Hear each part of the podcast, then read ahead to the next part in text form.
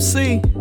And today we're going to be talking about. Well, actually, see, this is our uh, this is our very first Marvel Cinematic Universe film review.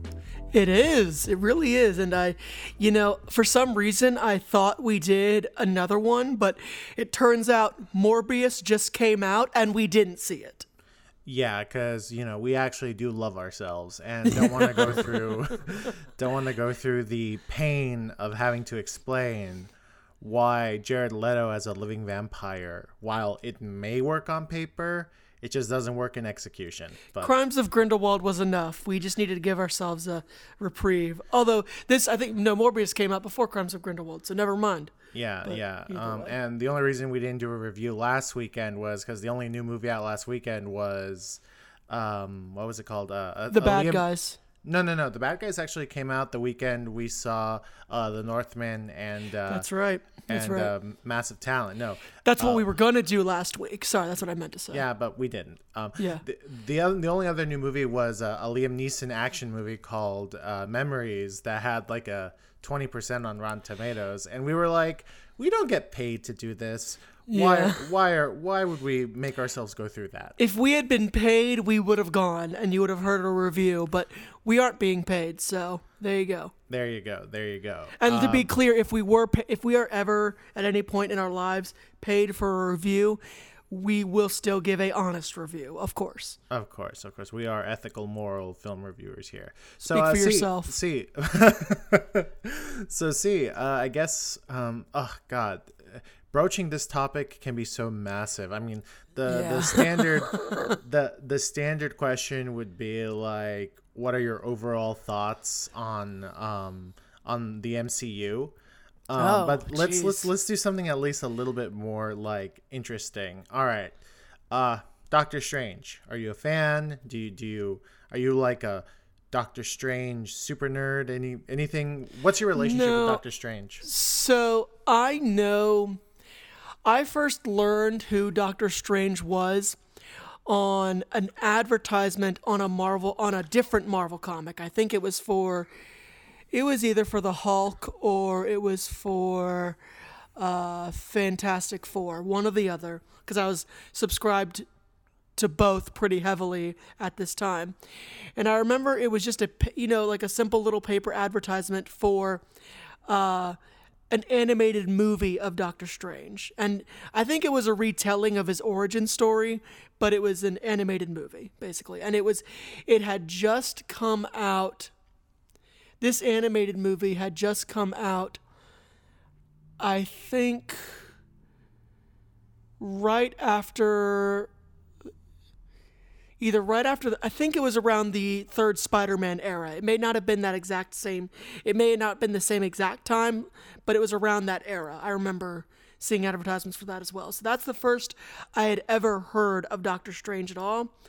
Uh, since then, while I have seen the first Doctor Strange movie, and I think I've witnessed any sort of um, media that included any sort of live action media that included him in it.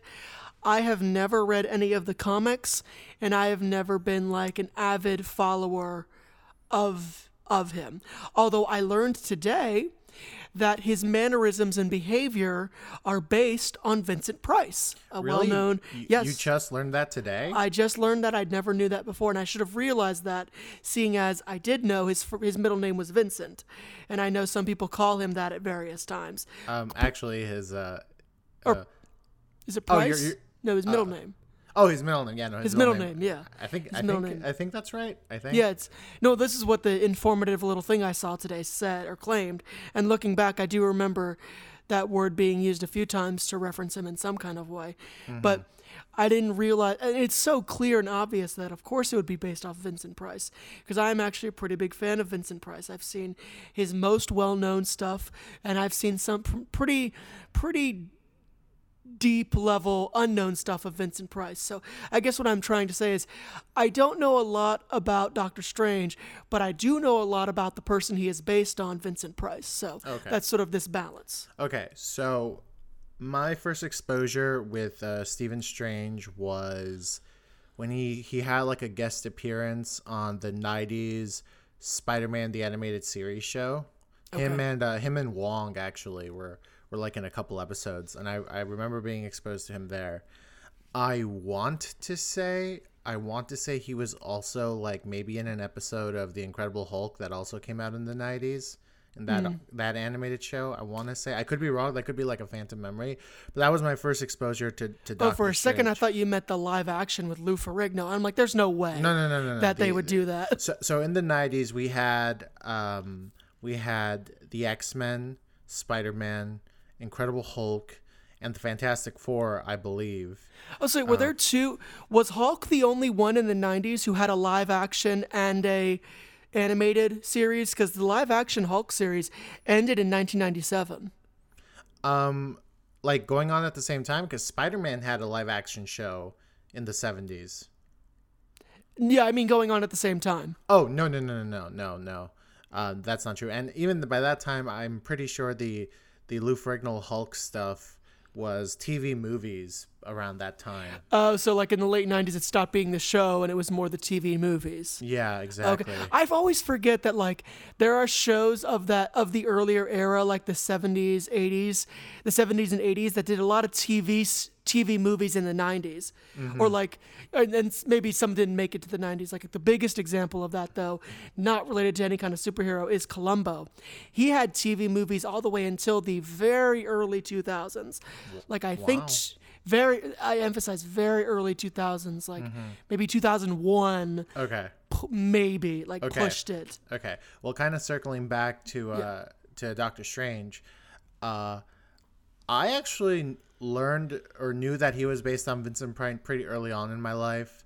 Um, if I'm not mistaken, I, I I distinctly recall reading somewhere that like a bit of trivia that uh, Stan Lee gave when he did like his Dear Reader section on his comics was that he was based off of Vincent Price, and then I definitely know around that same time I saw that Scooby Doo show that Vincent Price was on the the what was it? The Thirteen Ghosts of Scooby Doo Yes. and literally it's Vincent Price like that it's it's him but he's like wearing like this cloak and stuff so so it's like oh oh that's uh, that looks like uh, Doctor Stephen Strange but in any case um, Also, I- real, I'm, I'm so sorry, and I won't I won't interrupt like this again, or I'll try not to. For those of you out there who don't know what Vincent who Vincent Pri- Price is, I- first off, see, crawl, I- crawl do- out from under a rock. I, I think most people know who Vincent Price is. But what I was gonna say is, if you really don't, you've definitely all everyone's heard him because he's the big, he's the macabre uh, voice in the in the song Thriller, Michael Jackson's Thriller. I I, I But okay. again, I think most people know who he is. I, I, I think most people know who he is mostly because I've just like, been ama- I've been amazed with these Zoomers, man. These Zoomers don't know who certain people are, or they think a certain remake is the first ever or original, okay. and I'm like, how dare you? I I And again, maybe no Zoomers listen to us, so that could be true too. that that could also be true but but i think a big thing is that most zoomers uh, have seen uh, uh, edward scissorhands and vincent price is like in the prologue to Vin, uh, edward scissorhands. But uh, All right, anyway, kids, anyway yeah, anyway anyway circling back um i saw the the the first doctor strange movie or, or actually let me go a little further back. So the first mention of doctor strange of stephen strange is in a little scene in the third act of captain america and the winter soldier where the um where you know they're trying to stop this this like ai led uh like um gosh what, what were those things those helicarriers that were like computer programmed and they were targeting specific people and one of the specific targets was uh, Stephen Strange. That was the first mention that Stephen Strange is in the Marvel Cinematic Universe. So people got excited. And I remember thinking to myself when they announced uh, the original uh, director for the first film, Scott Derrickson, I was like, oh, he's a horror director, so they might be going in a horror direction with the movie. And then I saw the and then I saw the movie. You know, I think one one of the funniest things. The first movie had no horror direction. Well, no, it didn't. Um, but I think one of the funny one of the funnier things was that when everybody was taught like back in 2014 2015 when everyone was talking about like oh who'd be a good uh, who'd be a good Stephen Strange um, that was around the same time that uh, that Benedict Cumberbatch was kind of cementing himself as an A-lister. Yes. And everyone and their mother was basically saying, "Oh, Benedict Cumberbatch would make a perfect uh, Stephen Strange." Yeah. Because he had just been nominated for an Oscar in the in the Imitation Game. which came out in 2015, right? Yeah, so that's like right on t- right on par with what ends up happening to him. I, I think I think it really was. I, I started hearing talk of Benedict Cumberbatch would make a great Strange like as early as uh, 2013. You know, people were like, "Oh, you he's go. like Sherlock Holmes," and like, Oh, you're right. That would make more sense because by 2015 they would already have filmed it or most of it. or they cast it in 2015. They would have cast it by then. So you're right. Actually, it just coincided that he got an Oscar nomination. I'm not wrong. He he's now, but Benedict Cumberbatch is now a two-time Oscar nominee, right? Uh, I let me let me take a 'Cause I- look. Because I thought it was he got a nomination for the Imitation Game, and then he got another one for Power of the Dog. Now, now I'm questioning the first one. I know uh, we all know he got Power of the Dog, but now I'm wondering, did he get something for Imitation Game? I want to say yes. Okay, okay. He was nominated for two Oscars, but but kind of going back to that. Sorry, yeah. Um, so the uh where, where was i going with this okay so the the one the funny thing was was like his casting was kind of one of those things where it's like everyone was like oh it's such an obvious casting choice that marvel's going to go in a different direction because that'd be what would happen you know people would be like oh uh, this would be such an uh, obvious like like the same thing happened with Bryan Cranston when they were casting for Lex Luthor. Everyone was like, Yeah. "Oh, Bryan Cranston is like an obvious choice for Lex Luthor," but because of Marvel's reputation of kind of making left field casting choices, Yeah. or, or casting choices that people weren't expecting, we, we, we no one ever expected Benedict Cumberbatch to actually be Doctor Strange. yeah. Um, and then there was a hot rumor for a minute that uh, Joaquin Phoenix was going to be Doctor Strange. There but that- were there were meetings and talks. We know that. so my understanding was was that like they were going to announce him in like the the one of the comic cons, either the 2014 or the 2015 Comic Con, but that he balked at the like multi picture deal. He's like, I'm I'm not doing that, and that they basically. I, I, I can't remember which Comic Con it was, but there was a Comic Con where famously they, they did announce a cast a casting choice, and people Well, think yeah. people think that Joaquin Phoenix literally dropped that at the last minute. And then a couple months later, uh, Benedict Cumberbatch is cast. And I remember thinking to myself, like, oh, wow, the internet actually kind of sort of predicted something. And But most people were like, oh, yeah, it's not Well, out of I left know field.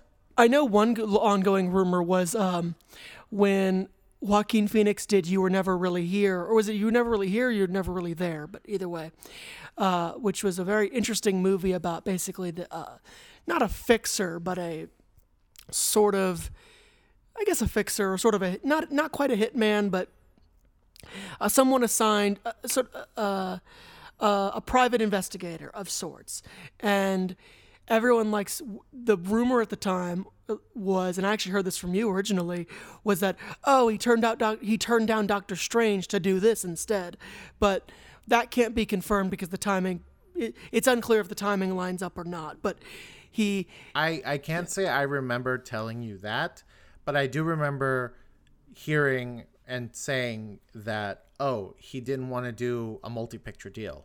Um, which obviously, if you're going to join the MCU, that's Mm. You have of- to. Yeah, you have to. There, there's no other way about it. So, anyway, kind of circling back to Doctor sorry Strange. I'm sorry I'm sorry this is my fault.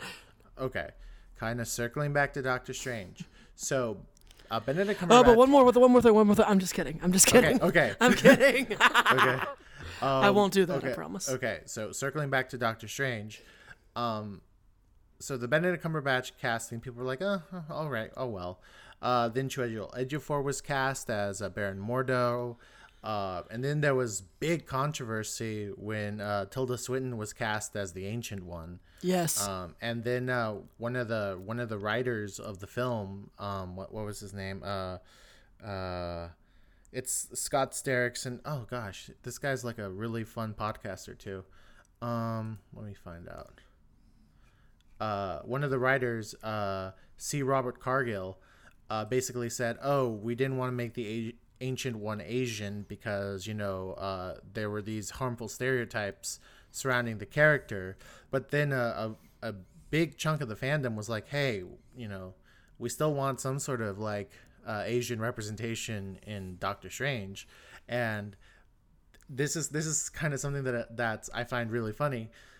The original draft of Doctor Strange, they made great pains to not do Asian stereotypes with uh, the ancient one, hence why they cast Tilda Swinton, and they omitted Wong, who in the comics originally is kind of sort of Stephen Strange's manservant. Mm. But Kevin Feige was like, no, the fans are right.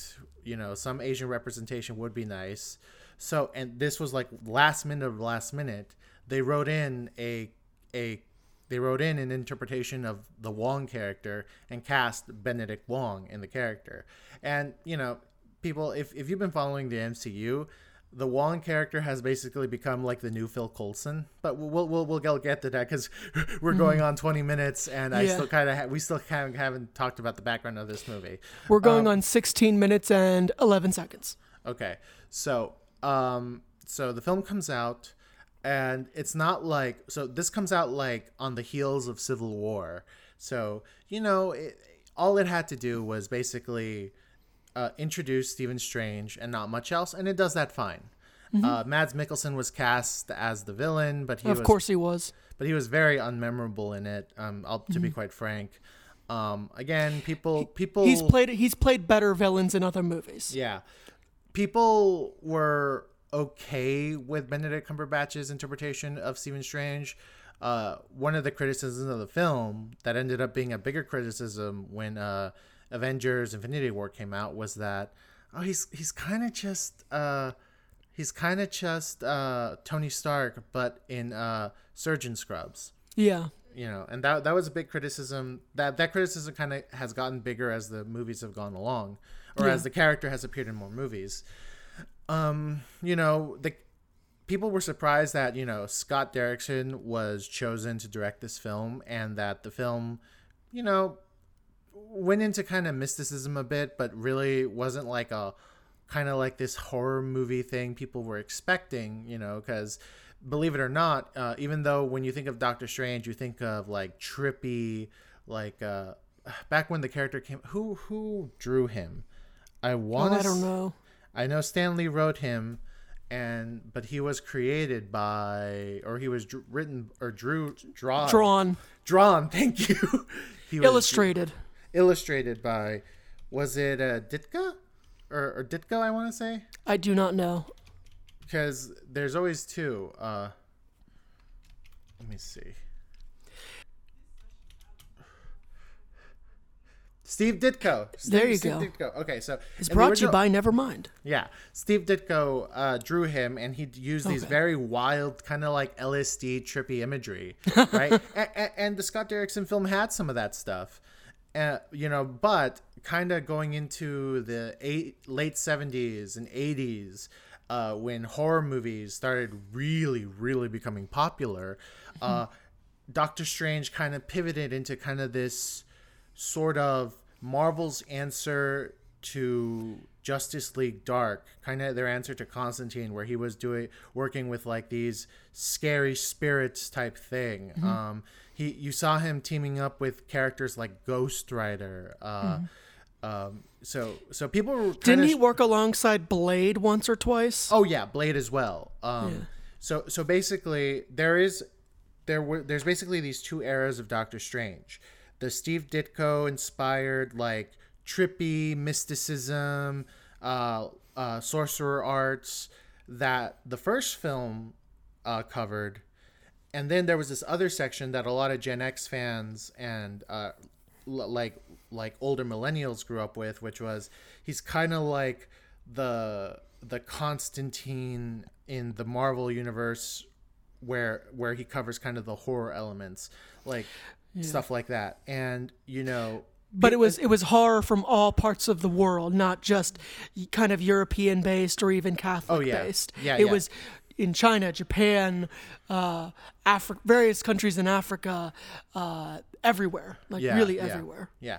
So when Scott Derrickson was chosen to direct, people were expecting that version of Doctor Strange, but you know he he went with the Steve Ditko version of Doctor Strange, which which kind of makes sense because that's where Doctor Strange started off in. Well, anyway, so the film was a hit. Um, even, even though people had their complaints about Benedict Cumberbatch's interpretation mm-hmm. of the film, uh, people were still like, oh well, you know, you, we'd like to see him again. And you know, if if you guys are listening to this podcast, he has popped up in a Marvel movie once a year, except in 2020 for obvious reasons. So he's kind of become like the new.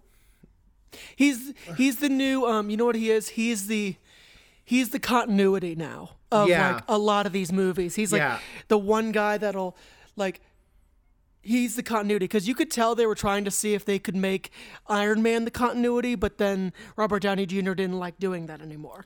So Well, they, I, I was gonna kind of compare him more. You remember that like, like basically, Chris Evans appeared in one Marvel movie a year ever since, uh, ever since the first uh, Captain America. Hmm. Yeah, he literally Captain America. Then the next year was Avengers. Then the year after that was Thor: The Dark World. Then the year after that was. Uh, I don't know Captain how many people. I don't know how many people count that because it wasn't really Captain America. It was just a a, so- a disguise that Loki put on but for two Chris, seconds. Chris Evans, but Chris Evans is in Oh, it. the right? actor Chris Evans yeah, sure Chris, is in yeah. it. So Chris Evans. So he keeps popping up to remind you that like, oh yeah, this is kind of all connected. It's a very subconscious type thing, but he does appear.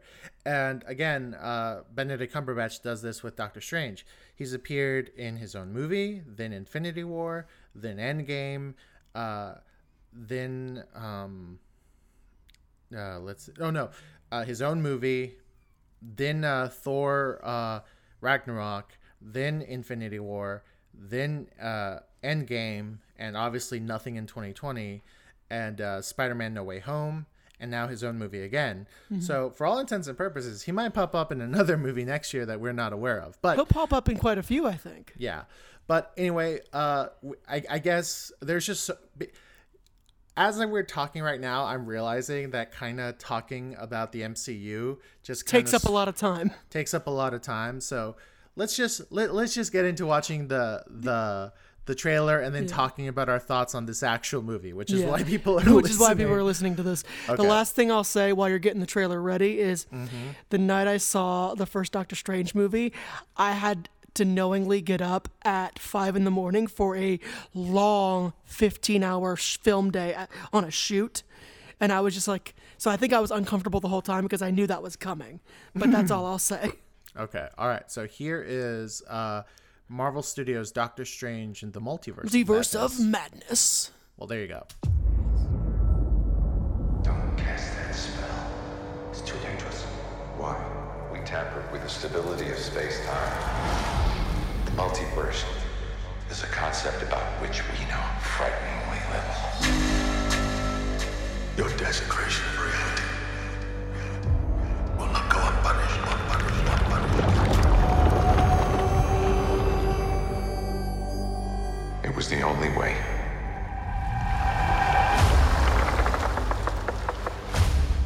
But I never meant for any of this to happen.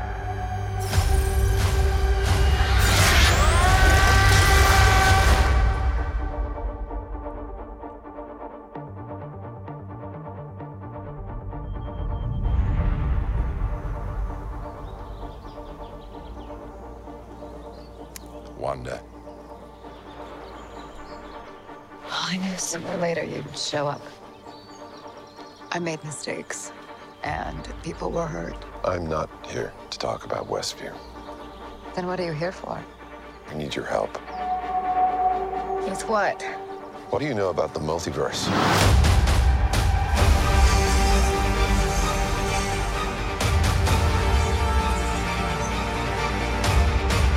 I'm sorry, Stephen.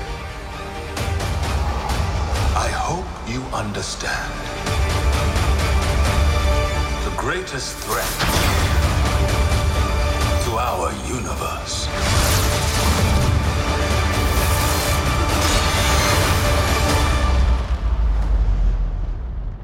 is you.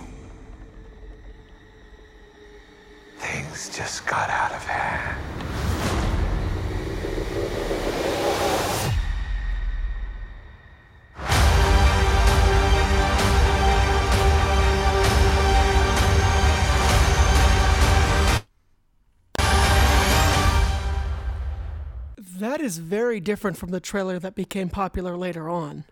Yeah, so I very intentionally showed the teaser trailer that came out uh, once uh, Spider-Man: No Way Home was released. That gives it a very. This makes this movie look very different than what it actually ended up becoming. Yeah, Because the second trailer, the more popular one, more slightly more aligns, though not fully, with what this movie's going to be about. But this gives you a completely different vibe. Yeah, no, uh, and again, I, that was very intentional uh, with with what I was. Kind of my point was that um, the marketing and th- th- there's going to be a bit of difficulty discussing this movie, like in uh in in like obviously we want to avoid spoilers, um, but there's like a there's like a big elephant in the room that me and C are going to try to talk around. Um, I'm actually thinking right now. Uh, see, do, do you think we should do a, another episode, kind of going more into spoilers? Because I just realized there's there's one element that we can't really talk about. Um, so there's one thing we can't talk about. You're saying, um, because it deals in line with spoilers. Um, yeah, and I don't. I think what we should do is we should talk a little bit about the movie more broadly, and then we might just have to acknowledge that in order to go any further, we have to spoil something. okay. Actually, yeah, I like your idea. That that's a great idea. So that that's what we're gonna do. And do. we will warn you when we, audience when that happens. Exactly. Um, okay, so uh, but kind of the point I wanted to bring. So, um, and here's the rules for spoilers, uh, ladies and gentlemen. Um, it's it's now May 2022. Uh, if you're gonna be mad because we spoil Spider-Man: No Way Home, um, yeah, no spo- rules say we can talk about it. So, Yeah. Doctor Strange uh, basically kind of creates a multi multiverse fiasco in Spider-Man: No Way Home, which ends up with uh, the Spider-Man from Sam Raimi's uh, trilogy and the Spider-Man from uh, the Marc Webb uh, two movie series, kind of their characters coming into the world of the MCU and and so and it's really pretty much because all all that happened was that Tom Holland's Peter Parker asks Doctor Strange, "Hey, I want people to forget I'm Spider-Man." I, I know it sounds really silly, but that's what happened. So, But what's interesting is the movie also implies that this also sort of began when he figured out the only way to b- defeat Thanos. So it's kind of like the movie's a little vague as to whether him doing what he did in Spider Man is what caused all of this or what he actually pushed the domino of in um, the the uh, previous Avengers movie, where he knew his actions would lead them to start time travel. Whether it, it's it's it's a little murky as to which point was the point that started this craziness. Oh, um, okay. So, see, I'm I'm I'm talking about kind of what happens in Spider-Man: No Way Home. No, I I'm- I'm, understand. I'm, still I'm still not talking about uh, Multiverse of Madness yet. No, I know you're not. I, I I understand you're not talking Uh, yeah so that. just we just don't want to confuse people by by being like wait what what what what does infinity or what does endgame have to do and anyway let me Yeah. so Sorry. the um so when this trail or this teaser we just played for you came out it it, it really kind of leans into the implication that doctor strange's um what this trailer really le- leans heavily into is that Doctor Strange's actions in Spider-Man: No Way Home has has this um, domino effect into the events of Doctor Strange in the Multiverse of Madness. Now, um, when the actual official trailer came out, um, it it introduces us to the character of America Chavez, and that story that that story element is kind of front and center in the set in the actual official trailer where you're like okay so maybe it wasn't doctor strange isn't responsible for the wh- where the movie's going where it's going. And by movie i mean the the, the multiverse of madness um okay and actually see i'm actually kind of shocked we haven't mentioned this at all uh which is actually a really big element of the film S- Scott Derrickson did not return to direct. Um, he, he left over creative differences. It was, and uh, Kevin Feige uh, basically plucked Sam Raimi, who had not made a movie since uh, 2013's uh, Oz the Great and Powerful, to direct this. So nearly it's it had been from the moment that Oz the Great and Powerful came out to when this has come out. It had been it's been nine years since anything has been released that he directed. Yeah, exactly. So let me just put it this way. The, this is going to be the first thing I'm going to mention in the review about actually reviewing the movie. if you if in the 32 minute mark, if you are a fan of Sam Raimi, either by his style, his sense of humor, or his sense of the macabre, this is the movie for you. This is a very Sam Raimi movie. And what I mean by that is that all the flourishes you've come to know him for, either through the Evil Dead series or through his films like Darkman, um, the uh, the film he did like a he did like kind of a black comedy that was written by the Coen brothers, but I can't think of the title right now. Are you think of Drag Me to Hell? No, no, no, no, dude. Early in his career, like around the time he did uh he did uh The Evil Dead, he directed a film that was written by the the Coen brothers. It was wow. yeah. It was called give me one second. Uh, the one thing I don't like about IMDb is that instead of sending you back to where you want to go, it just kind of sends you back and then you're kind of it was called. Search by director or writers. That's what I'm doing. Oh, Crime Wave. It was called Crime Wave. Yeah, it was. It was. Uh, it was released in 1985. Sam Raimi directed it, and Ethan and Joel Coen wrote it. Oh wow. Yeah. So, so, so it's kind of crazy to think that because, like, hey, by no means is Sam Raimi like not an A-list director, but like when you think of someone with the acclaim with with a duo with the acclaim as uh, the Coen brothers, and you're like, oh wow, they wrote something for Sam Raimi. That's crazy. And he made this right after The Evil Dead. He made it four years after The Evil Dead. Um, but again, if you're a fan of kind of the horror elements of Sam Raimi, so Drag Me to Hell, The Quick and the Dead, or no, that's that's not a horror movie. That's uh, that's a western. But I understand what you're saying. Well, sorry. Go on. w- what I'm trying to say is that uh, this film, more so than any other Marvel film I've seen in a while, and I know C disagrees with me because he, he you would say that like, oh no, uh, Guardians of the Galaxy did this, but this to me feels like the first movie in the Marvel Cinematic Universe that is very very clearly a auteur style movie, and what I mean by that that the moment you see directed by Sam Raimi, you're like, oh, well, yeah, because this has all the sound design he's famous for, the shot design he's famous for, the horror blend of horror and comedy he's famous for. Um, like the if you've seen Evil Dead, Evil Dead 2, and Army of Darkness, you see those films in this movie everywhere. His fingerprints are everywhere in this movie. Um, I don't know if Michael Waldron, who's the credited writer, was inspired by Sam Raimi movies when he was writing this, or if all these flourishes came on after the fact when Sam Raimi signed on to direct. But like this is a Sam Raimi th- more so again more so than any other Marvel movie. The moment I left this theater, I was like, that that wasn't a, that wasn't just a Marvel movie. That was a Sam Raimi movie. And I personally have never said that with like I've never said that with Black Panther in regards to Ryan Coogler. And uh, see, I know you disagree. I've never said that in uh, Guardians of the Galaxy in regards to James Gunn. Um, and definitely not with the other dir- directors who don't even have that level of auteurship um, as those two do. Those two men do.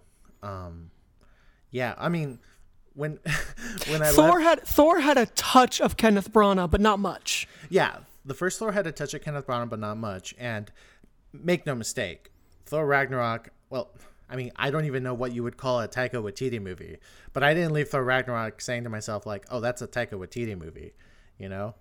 Um, but but yeah, uh, that that's kind of my Well, I also think thoughts on some, this film. I, And we can get into this in a different episode, but some directors have more.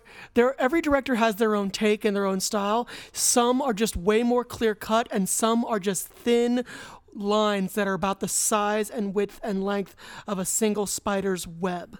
yeah, So it's Yeah. it's different for everybody in that sense. So with Taika Waititi, I don't know if you're ever going to get a full like, oh, what are what's the branding or what's this the the ambiance of a Taika Waititi movie. His difference, his connections are very thin strand webs. Because yeah, um, and with Sam Raimi, because he's been working since literally the '80s, um, the when you start watching his stuff, you you get a sense of like, okay, he likes doing these crazy camera movements uh, that you see when he what he does when Spider-Man is swinging in the in the Spider-Man trilogy, or when you see like kind of the deadite ghosts kind of just running through the, the the woods right before they attack Ash in the Evil Dead. Um it's yeah like like you see this stuff with sam raimi and i never thought i would see these flourishes in a marvel movie. I you know there are some scenes that you're like this is just the evil dead but it's a whole lot of fun because it's with marvel characters. Oh, there's a there's there are multiple. I'd say there are multiple scenes that have that. yeah um so And to be clear, even I, I, and I'm only I, I'm only saying this just to clarify my point of view. I'm not disagreeing with Al uh, that this is in fact an auteur movie. I agree. This is an extreme Sam Raimi movie. Like it has his stamp all over it, and I do agree that it is the most recognizable auteur. You'll connect the director to the movie the easiest out of any of them. I just don't think it's the first to do it. So, because I think Guardians did it before that, and then Thor did a little bit of it before that. But I do, I, I- and I am somewhat revising of what we discussed before, because we talked after we saw the movie, of course. Mm-hmm. I I originally said that this uh, this is the I'll say this. It is the strongest of the auteur movies, but other Marvel movies dipped their toe in it beforehand, but this one went full in. uh, you know what and i would kind of amend our conversation as well so i will accept any argument that says that if you just close your eyes and listen to the writing in uh, guardians of the galaxy and uh, avengers the first two avengers respectively you're like oh i can totally hear james gunn and i can totally hear josh Whedon, jo- or josh not josh whedon and I, I'll accept that argument because I, I, I do see that, right? But I mean, kind of on a visual level, this is the first Marvel movie that just has the director's visual flair. You I agree. Um, the and you know Sam Raimi's been around long enough that he is people know him for his visual flares, just like people would know uh, Steven Spielberg for his visual flair, uh, James Cameron stuff like that. He's at that level, but I, I think what was just so surprising was that you, you see the colossus that is Marvel Studios, led by Kevin Feige.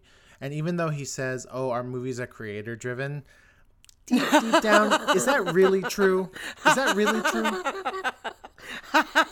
Not at all.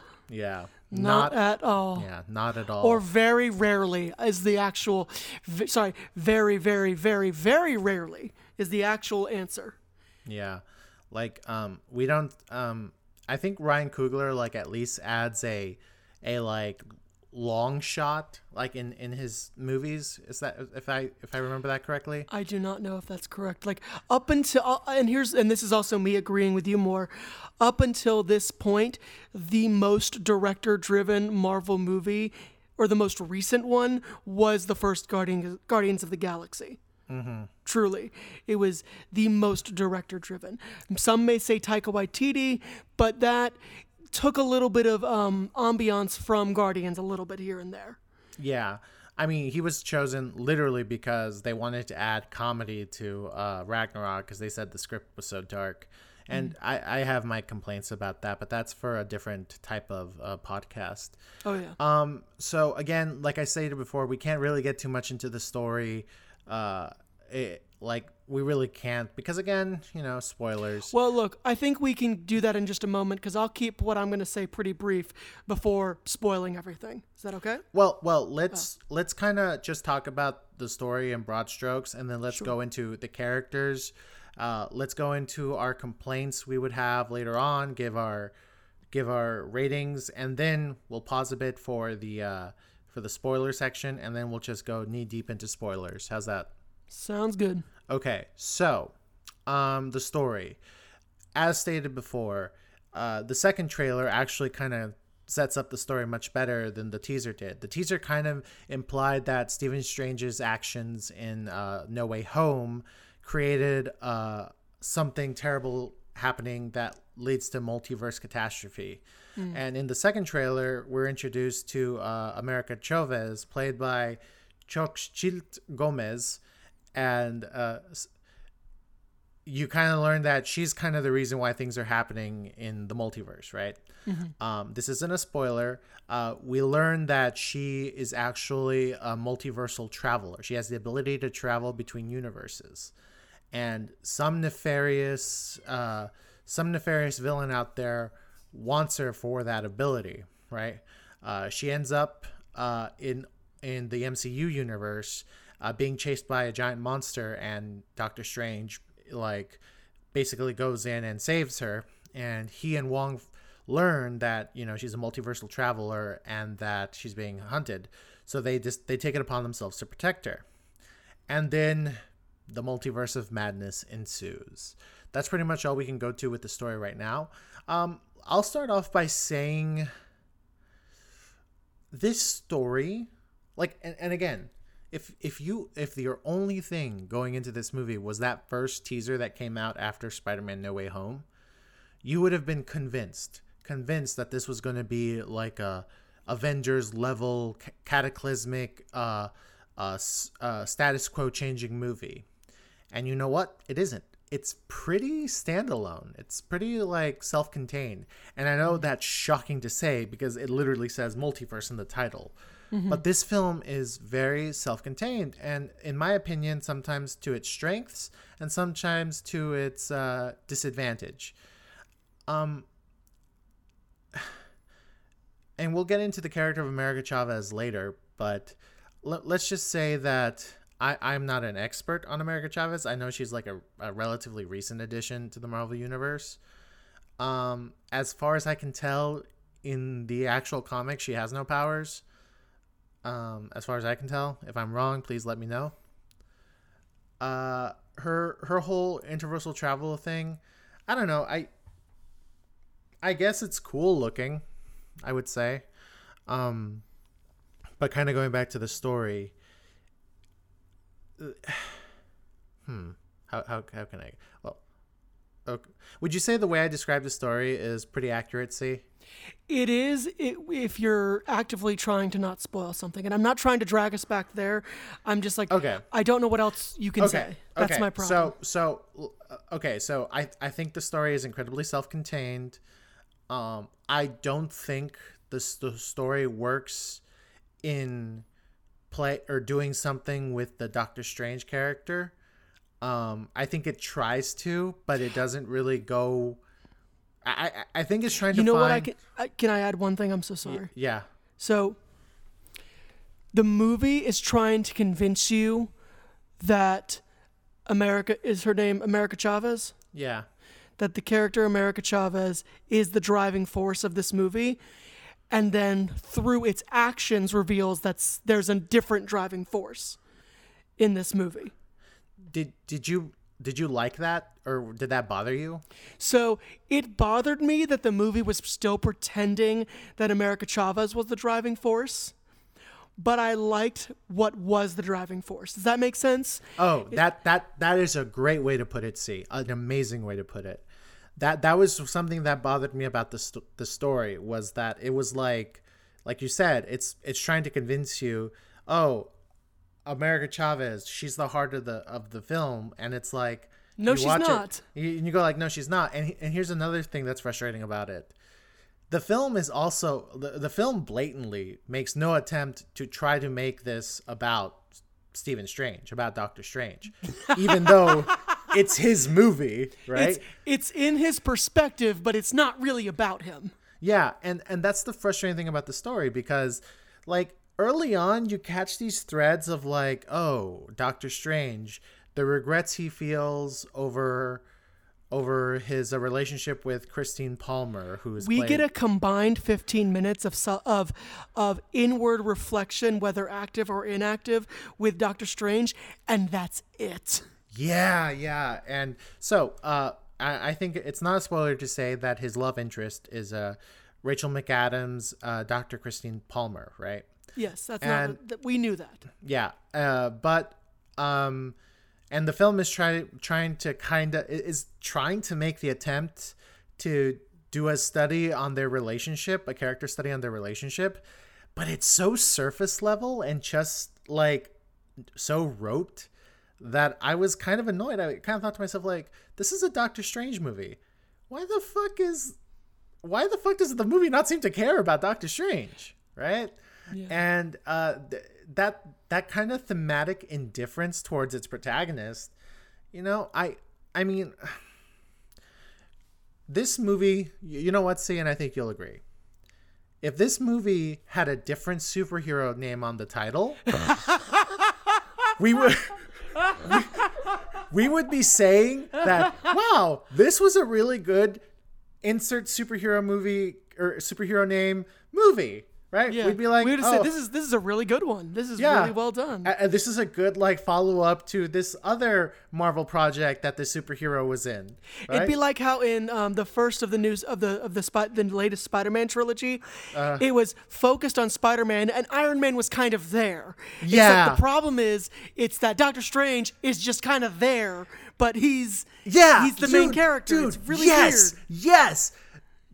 Stephen Strange in this movie, his own movie, feels like He's a guest Iron- in his own movie. Yeah, feels like how Iron Man was kind of a guest in uh, Spider-Man: Homecoming, and it's just shocking because you know, listen, I'm not a Sherlock fanboy. I'm not, you know, uh, uh, what what are they called, uh, Cumber bitch?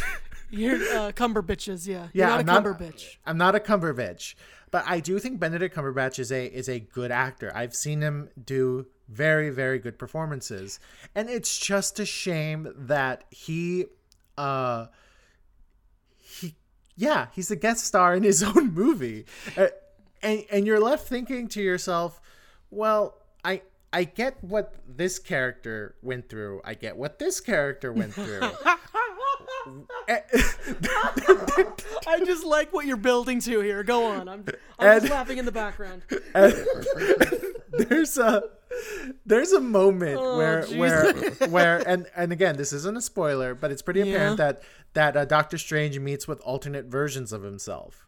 Yes, that's There's true. a there's a, there's a scene where he's talking with an alternate version of himself and they talk about something from his past. And Mm-hmm. I'm like I don't know, maybe you should maybe you should build on that cuz like even a little bit. this is the first I've ever heard about this this past or this, this kind Al, of traumatic Al, yeah Al, if the movie opened on that uh, scene, what of what he was describing to the alternate version of him, if it opened with that and then somehow shattered that through to the adventure that was then the next opening scene, it would be really interesting because it would talk about a later subject about dreams in this movie. Dude. And you could excuse the reason why it's brought up later. That would have been so much better. Yeah. So in this movie proper, it there's they bring up something from traumatic from Doctor Strange's past that's really interesting, right? Yeah. And they just use it just to be like, "Hey, how do I know you're the alternate version of me?" Yeah, that's all they they use it for like a quick fix in the plot when it's like, no, you could have really done something with this. Yeah, it, it the the story like again, this this story is basically like like oh, we're about Doctor Strange and the madness in the multiverse. Uh, nah, not really. Like obviously at the end of the film Doctor Strange does go through a big change.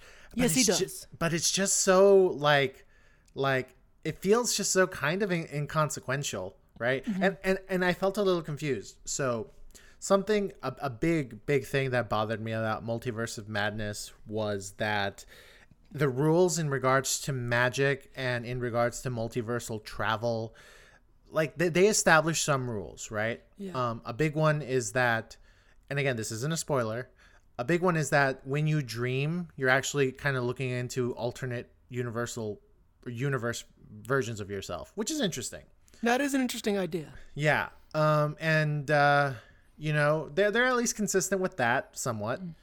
Um, but then when it comes to magic or or magical MacGuffins, they establish some rules like, oh, this type of magic is a mirror image to this type of magic. This type of magic create creates these consequences. This type of magic creates these benefits. And you're like, okay, I guess that makes sense. And you know what by- they you know what they do that well go on. I'm so sorry, go on. uh, and then by the third act, they're like, rules? We don't care about rules. But Al, you know what they do? What? They actually do something. I realize I'm thinking about it now, and I'm sure there's a case where what I'm about to say does not apply. They use the rules of the multiverse to break the rules of magic, and then they use the rules of magic to break the rules of the multiverse. Yes. See, yes, that is exactly it. And, And so they the movie I think knowingly does this. And it's like that's how we get away with it. It's like, "N- but no, because now I'm confused. no, no, you're you're left very very confused. Like again, uh, Doctor Strange goes through a change, not not in a, a thematic or emotional character driven change. He, he's like, well, I need to do this, and now I'm kind of stuck with this, right? And here's the thing, it just feels so like the movie goes like, oh, this is a big deal, but it just feels so inconsequential. Like, oh, for God's sakes, like like towards the end of the movie we're like oh my gosh this is a big deal and then like later on you're like well he's not treating it like a big deal anymore even though the movie's like isn't this a big deal? And it's like well one of the one of the credits But that thing show- over, but that thing over in the corner is a much bigger deal. That's yeah it is. it's it, it's really frustrating. It, it really really is. This uh yeah no ta talking to you like and uh we, we we we never did a we didn't start our podcast but if we did i would have said that that the story was kind of my biggest problem with spider-man no way home was that like and again if you've seen it it's basically spider-man asks doctor strange to cast a spell and oh my gosh the sony spider-men are here that's fanfic level bullshit yeah. and- but you love every minute of it. no, you love every minute of it because the character work is amazing. Like that's what happens when you have villains played by giants such as uh, Willem Dafoe. Uh, uh, um, oh God, I'm not blanking on his name. Um, You are though. Doc- Doctor Octopus, pa- played by. Oh my God, Al. You should be ashamed of yourself. You say his name. No, I don't know it, but you Ah. you know it. Ah. You know it. You know you should. You know. You know you're supposed to know it. Uh, uh, uh, uh, God, how am I blanking on his name? I'm so embarrassed. Um, uh, do Alfred Molina. There we go. Alfred Molina, and uh, then you have uh, then you have Rhys Ifans as uh, the Lizard, uh, Jamie Foxx as uh, Electro, and uh, Thomas Haden Church as uh, Sandman. So those those are amazing character actors who make amazing character work, even though the plot's really bullshit. Um, and here's the thing, uh, this plot is kind of bullshit, especially in regards to Doctor Strange. But in the spoilers, we'll talk about the things we did like about the plot because there is stuff to like. Now, uh, so see, was there is there anything you want to add about the story? Um. So to summarize what I'll summarize what you've said and then add my own thoughts like sprinkles or jimmies on top. Yes, folks, I said jimmies. Any fans out there, which we doubt at this point, that know what that know that, I know where you're from. Um, God, that sounds creepier than I meant it to be. Jesus. so to summarize one thing Al had said, it's that this is the first superhero horror movie. Or rather, sorry, I'm wrong. It's the second, it's the first enjoyable. No, no. It's the technically it's the second superhero horror movie ever made, but it's really the first one that anyone cares about because New Mutants came out first and was delayed three years and then eventually came out anyways. But no one cares about that one. This is the first Marvel Cinematic Universe horror movie. And for all intents and purposes, it's really the first two, because as I said, it's the only one people care about. Here's the thing, though, as it, it that's totally due to Sam Raimi's direction. Yes. Um, like like we stated earlier, this really does feel like There are there are actual shots straight out of Evil Dead, the original, not the remake.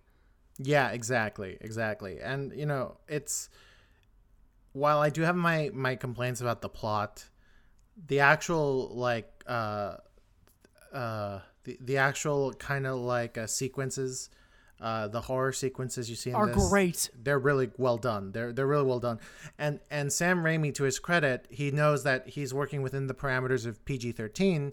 So you know when he can't go super scary, instead he goes like comedic scare, like like a little jump scare that's meant to like that's that's kind of fun, you know, kind of make you jump a little bit, but then laugh immediately after. There's a little bit of a haunted house vibe with some of the scares, but with less like, with less uh, silicone. I don't know why that's the only word I can think of. but Less there's a fake sli- blood. Less fake blood. Um, that's the word. Yeah, less fake blood. But there's a bit of a haunted house vibe. But also credit to the multiple actors involved in the horror sequence, the quote unquote horror sequences, for nailing the performances. And we'll get into that in more detail later on uh, with the spoiler section of this review. But this is truly the first good uh, horror uh, Marvel movie, Marvel horror movie. Yeah, And um, it's just, I- yeah. Uh, go ahead. Sorry. Um, but it just amazes me at how we have what both what the teaser tried to convince us of what the movie was, then what the first trailer tried to convince us of the movie was, then what the movie wanted us to was trying to convince us of what it was, then finally what the movie actually deep down was. And they're all different. It's all different all the way. And Yeah. that's what makes so that's why I was also I wasn't confused by the plot. I understood what was happening, but I really was emotionally confused. And that's what upset me. I wasn't as we as Al said earlier, uh, you know, you're not sure who the you're really not sure whose movie this is. So therefore, you're not sure who you're supposed to care about. Like mm-hmm. really, and it, and that gets a little emotionally confusing or just frustrating outright. Mm-hmm, mm-hmm. Um, any other thoughts I could have would really be m- me talking about hyper specific things that have happened. But one thing I will say is this movie is really weird with its MacGuffins, and I say MacGuffins plural, and we'll get into that. Because there's one MacGuffin at the beginning, but then it's like the movie then just doesn't give a shit for a while on it and then sort of just puts it away, puts that MacGuffin away, and then has another MacGuffin, it somewhere at some other point in the movie too, like mm. that was introduced while they were dealing with the current MacGuffin. So it's like a multi MacGuffin layered. It's like an Inception. It's like Inception, but if each layer were MacGuffins. That that's the great. That's a best, an amazing way to put it. See, really, really couldn't have said it better myself. Um, okay, so let's talk about the characters then. All right, so Doctor Strange. I, I've kind of said my piece about Doctor Strange earlier when when ranting about the story. You know, the the film really isn't about him in any meaningful sense. I mean, and it's like, well, this the movie is gonna kind of be an introspection on this element of his life, you know, uh, his love life. But it's so shallow and rote that you can pretty much like ignore it. You're like, oh, okay, that, all right, whatever. Um, Elizabeth Olsen as Wanda. Without going too deep into it, I'm just gonna straight up say it. She's the best part of the film. Yes, without a doubt. That's Like- I just I will not add anything other than a repeat of yes, without a doubt. The best part of the film. Um, she works with the material. She adds on the material she was given in WandaVision and just knocks it out of the park. Um, Elizabeth Olsen really like is so comfortable making indie films, making you know character dramas, and then just being so comfortable working in genre such as superhero, uh, and then other genres like horror. And she's just she's so good at this. She really is. Like Oh, yeah. Like th- this is this is an actress that will one day very soon be winning Oscars like the way Meryl Streep does. That, Oh yeah, no, she's she's on the rise, and she's also done something very smart because of her her work with some with WandaVision, she can now kind of do the TV film hybrid kind of thing where she occasionally goes back and does some TV or rather streaming stuff. Like she gets to do that. Yeah, but she she's the strongest part of this film. She is she's an amazing talent, and there's not much else to say uh, right now. Now, uh, it's so crazy that he's third billed. Chiwetel Ejiofor as Baron Mordo. Uh, he's fine. Yeah. He's See, fine. because if you, if, for those of you who don't remember, the first movie really set him up to be the villain, like for the next movie. But because it had been how many years since the first movie? Uh, six. So, because it had been uh, six long years and a lot of things had both changed in our actual world and also the world of the Marvel Universe and a number of other factors too, they realized well, we can't just go back to doing that now that we've we've introduced the multiverse because you can tell they intended to make this the original sequel to Doctor Strange way earlier than they ended up actually finally doing it. All right. You want to know my uh, conspiracy theory? See. What? Here's my conspiracy theory mm-hmm. that the only reason Chiwetel Ejiofor is in this movie Yep. is because they needed to have Baron Mordo in the trailer in order to, you know, make set up the expectations of what people should be expecting out of this movie. But, you know, like like C said, the whole subplot about him killing all the remaining sorcerers in the world, that's that's not really that that first of all It's never not first off, it's never once brought up. uh, well, I mean, this, this is actually kind of funny. Uh, Doctor Strange makes passing reference of like, "Oh, Baron Mordo went crazy and wants to kill me," but other than that, you know. So do they imply that it's an adventure we haven't seen, that we didn't see it happen? I don't know. It could go either way. It could be you could take it as, "Oh, this is an adventure we didn't see," or it could be like something that like, "Oh, I heard he's doing this now." But the whole subplot of Baron Mordo killing the sorcerers, that's not a thing in this movie. That's not happening in this movie. Um, so what Chiwetel Ejiofor is there for, uh, we'll get into later. But he, he does fine. You know, he's he, you know, he's not the weakest part of this film.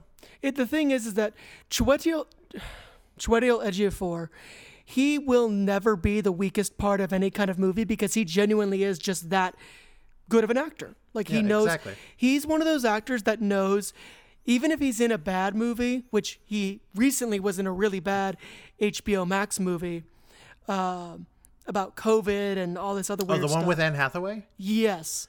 Um, was it Anne Hathaway? Yes, it was Anne Hathaway. So that one literally it's I never saw it, but it didn't look good and I later heard it wasn't good.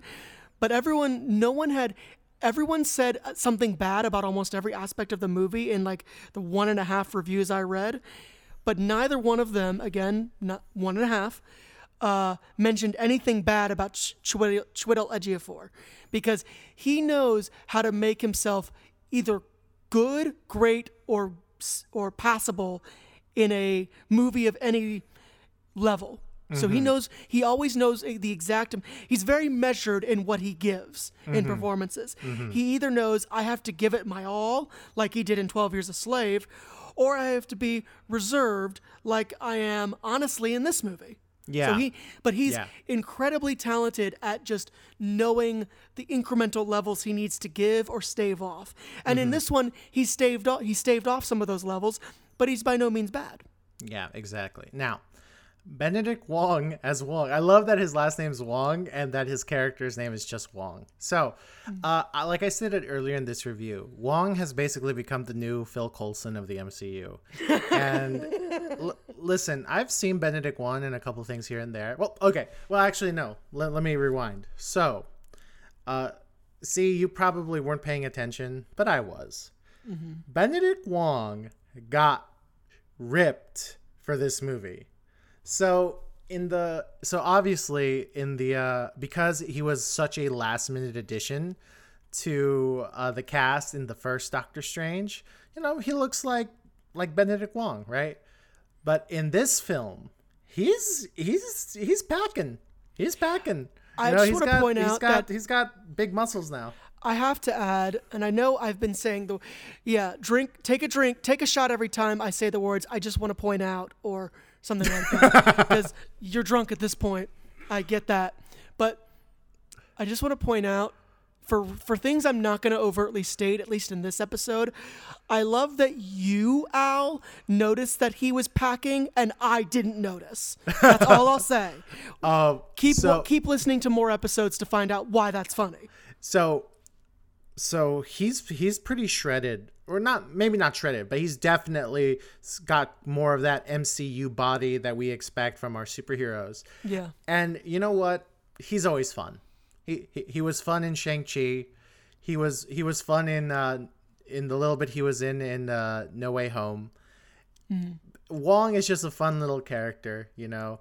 Um obviously this is not the deepest or or most introspective character that Benedict Wong has played or will play.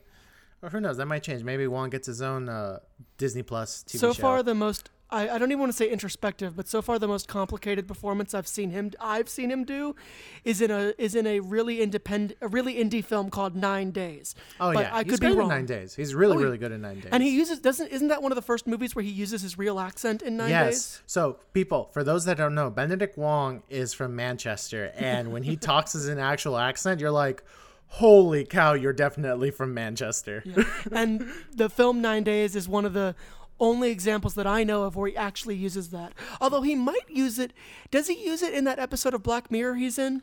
I I haven't seen it, so I wouldn't Oh, know. I'm sorry. I, I couldn't remember, but he definitely uses it in a film called Nine Days, which Al and I have different views on that movie. If you want to see what the indie world is up to, it's actually worth seeing, but that's a different thing. Yeah. So, but kind of back to to the character of Wong, you know, he's Make no bones about it. He's actually probably in the film much more than Baron Mordo is. And every time he's on screen, he's always doing something interesting, something where you're like, "Oh, okay, I like I like watching this guy." Um, and again, that's owed to the fact that because I, I would I would I would not be surprised if someone told me that Benedict Wong basically has carte blanche on what to do with the character of Wong. Because, you know, in in the actual comic books, he's pretty much just like a he's he's he's he's basically just kind of a very bland butler who who's a Shaolin monk. But in this one, you know, And he's, a bit of a stereotype, and from what you told me, right? He's a bit oh of a yeah. stereotype. Oh yeah, definitely. Okay. But but you know in the MCU he's this snarky guy who who likes giving shit to uh, Doctor Strange. Um oh and and again this isn't a spoiler. Uh because Doctor Strange was was uh, uh dusted in uh, Avengers Infinity War. Uh, Wong became the new Sorcerer Supreme. So there's this little running joke where Wong loves chiding to Doctor Strange that like I'm the Sorcerer Supreme, and it's it's it's it's a lot of fun. It's a, eh, again Wong is a fun character. All right, uh, Xochitl Gomez as America Chavez. America Chavez. Hmm. I, I we kind of touched on her a little bit. Uh, me and C. Let's. C and I. Are you seriously correcting me? Yes. okay, this is gonna be our longest episode too. So our longest film review too. So hey, let's just let's just wait, is it around. has it wait has it broken either parts of the Oscar episodes yet? uh it, like them separately? Yes. Um, Oh, damn. But um, not not the whole thing together. But kind of going back to America Chavez, she's a walking MacGuffin. Yeah. She's a walking MacGuffin, and credit to the actress, uh, Shokshit. Shokshitl Gomez. Um, my, my Apologies not for any mispronunciations. My nut wall is not good, so uh, I apologize. So we're just gonna call her the actress who plays America Chavez. oh my um, god. no, like seriously, my my No, nut yeah, wall no. is not good. Like, and my I- nut I- wall is not existent, so So so uh, uh, choke. She still go. anyway, we're, we're we're trying. We're not making fun of you, ma'am. You're you're actually for the shallow role you were given, and this is her her first ever movie, right? Mm-hmm. And I do not blame her and her parents and her agents and her managers for jumping at the chance of being in a Marvel movie. And pretty I much blame no one for that. yeah, pr- pretty much she's the she really is the third bill behind uh, uh, Doctor Strange and uh, Scarlet Witch. Um, but the character itself, it's literally just a walking MacGuffin. they tried to give her an arc of like I need to learn how to control my powers, but it again it's it's so like such a non-existent thing. Like throughout the whole movie, she's like I don't know how to make uh, portals into other universes. They just happen when I get scared. To like like Doctor Strange basically pulls a whole like I believe in the me that believes in you, and that's it. That that's literally any scenes that involve. And obviously, we look into her past a little bit, but We do. those those three scenes are literally all the character scenes uh, the character of America Chavez gets to do. Um, so for everything else, it this poor actress pretty much has to bring life to just this again this MacGuffin character. and she does bring life to it. We will give her that. You, she brings life to it Yeah. fully. It's just there are limitations to what she can do with Yeah. wh- what anyone can do with that. kind America of role. Chavez is not a real character in this movie. She's not. Um, you do not get to make a real character by just giving them three character scenes. You need more than that. Yeah. But this actress, with what little she's given, she creates. Listen, I'm not going to sit here and say she creates a memorable character or a highlight of this film. But this, again, for a first timer in a big Hollywood blockbuster, this could have very easily devolved to like, oh, America Chavez was the absolute worst part of this film. And you know, some more cynical reviewers and watchers of Marvel movies would probably say that she was one of the worst parts of this movie. I don't think so. I Neither I do say I say that is a testament to her potential as an actress and as a potential star that she is definitely not the weakest part of this film. No, She's not. And and it's through her ability alone that she made that happen. yeah, through As an acti- actress. yeah, through her acting ability alone. Um, I would I would not mind watching the further adventures of America Chavez, um, as long as they they actually tell a story and we Mm-hmm. could see what this actress really can do with the character. Agreed. Um, but in this, like, no, I, I think the most you're gonna be like is like, oh, she wasn't, because you know, a lot of times with this tag along kid characters, uh, you're always like, oh, they were always the worst part of this movie, and that's true for the most part. But in this, she's not. She's she she does a really good job of not being the dead weight of this film. Um, and uh, Rachel McAdams as Dr. Christine Palmer. You know, I really want to act, ask uh, actresses and their managers and their agents like, like, what compels you to sign on to a superhero movie where you're just going to be the love interest? the money. Well, outside of the money. Well, like, okay, so let me let me at, let let's talk about it. Like why? Because let let's be clear.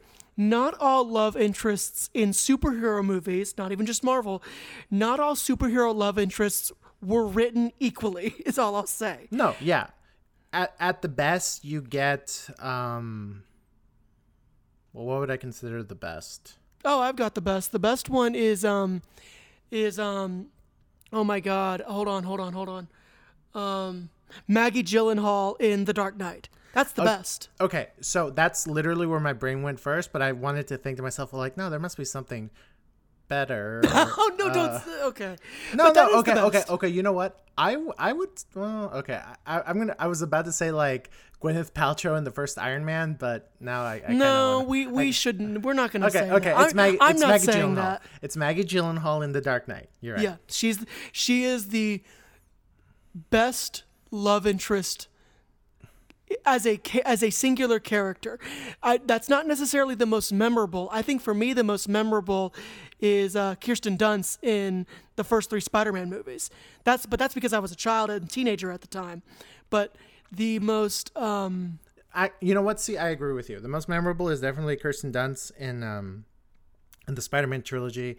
The most like the best in regards to like best written. best written was probably uh Rachel Dawes in The Dark Knight. Um Played by Maggie Gyllenhaal. played by Maggie Gyllenhaal. And I would say recently probably the the most fun maybe was probably uh Lupita Nyong'o's character in uh, Black Panther. Because she she actually gets to like kick ass. you know. That's true. Um, but yeah, Marvel movies or, or Marvel Studios movies aren't known for their fun, you know, love interests characters. characters. And but Christine Palmer is like really, really vanilla. And here's the thing: Christine Palmer is a very, very talented actress as well. No, no. got- uh, uh, Rachel McAdams oh is the Jesus! actress. Sorry, sorry, Uh, Christine Palmer's the character. sorry, sorry. Jesus, you're right. Jesus, I really did a 180 there. Rachel McAdams is a very talented actress. Go see Game Night, folks. That's all I'll say. But she this character, this love interest character, even in the first one, and it's reinforced in this one, is just very potato.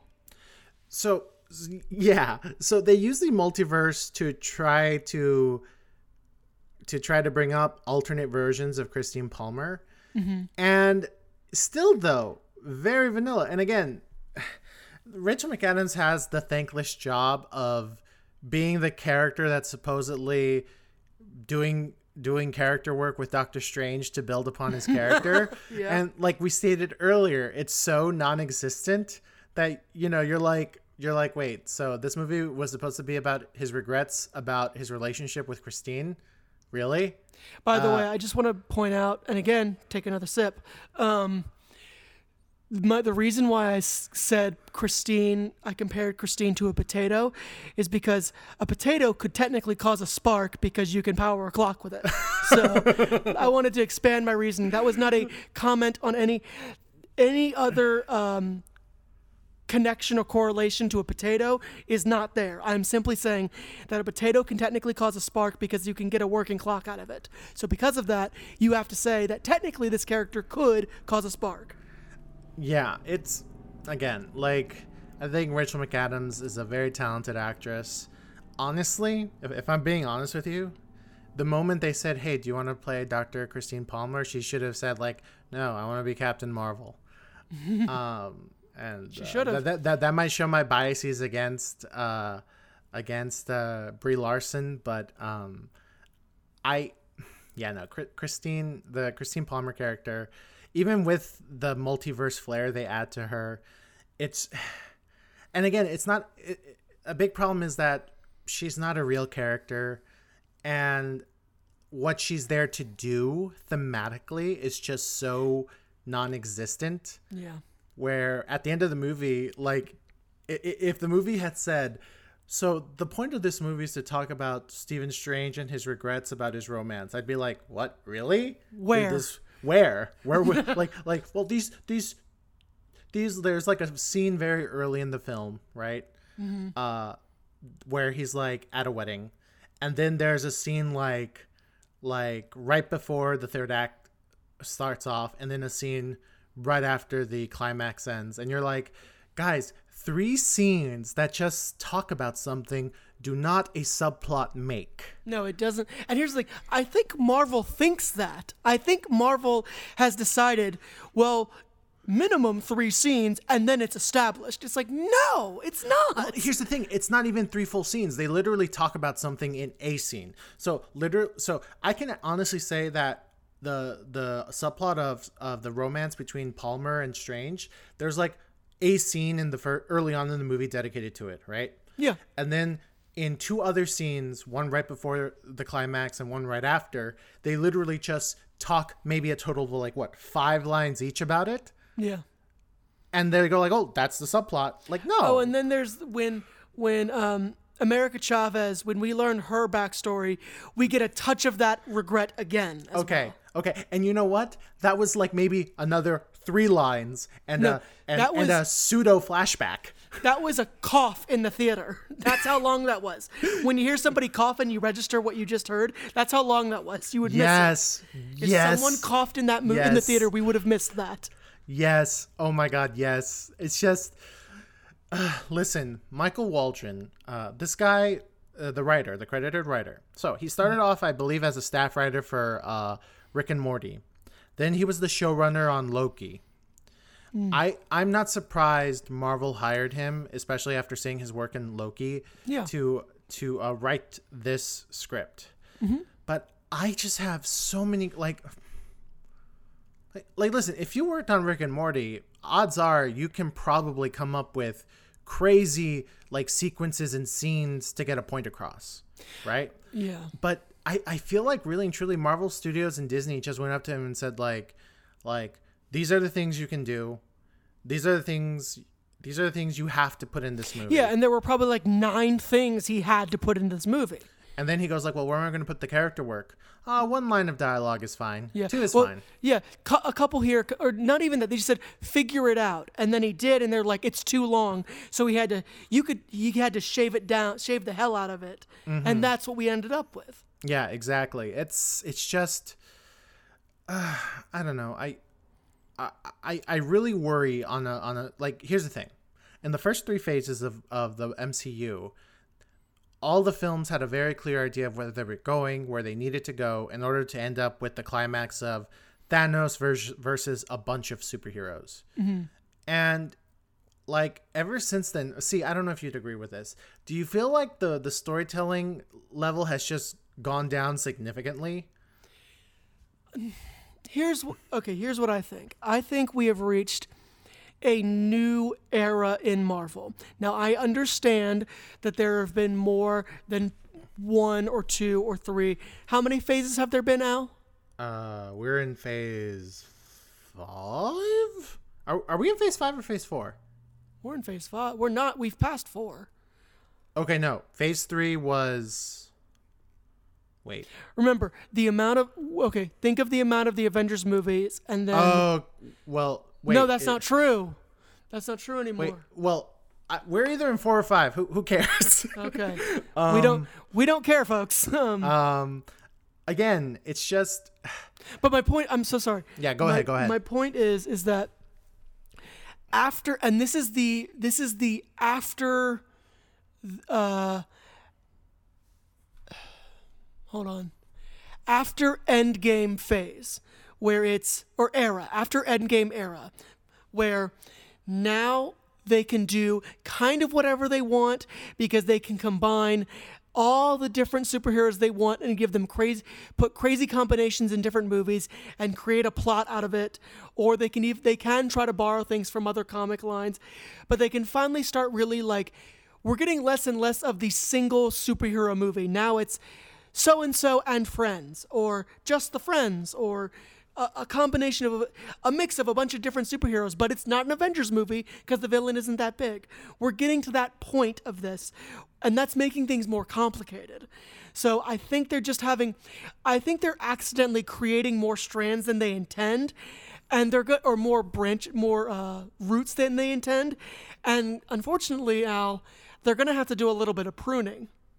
Yeah. Yeah. No, I totally and it's going to be painful for some people because they're like you chose to you chose to cut that part and that's going to upset some people Yeah. Um kind of kind of an observation I want to make. Kind of kind of steering away from Multiverse of Madness for a bit. yeah Um there is still good character work being done in some of these Marvel movies. Um I think No Way Home is still kind of the highlight of whatever godforsaken phase we are in right now.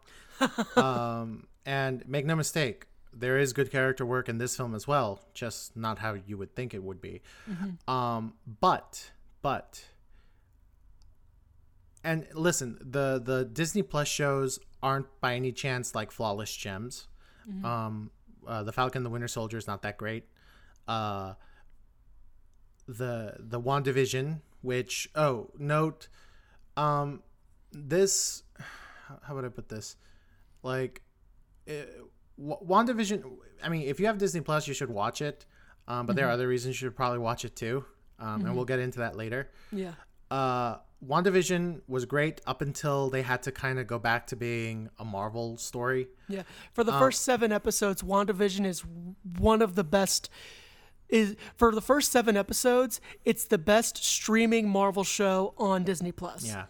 Loki, Loki is the all around most consistent one. yeah Um, and it, consistently good one yes Yeah, Loki does a good balance of, of of telling a plot that somewhat makes sense, and also being a good character study on Loki. although people are now saying moon knight is now the best one Okay, so I, I was going to get into that.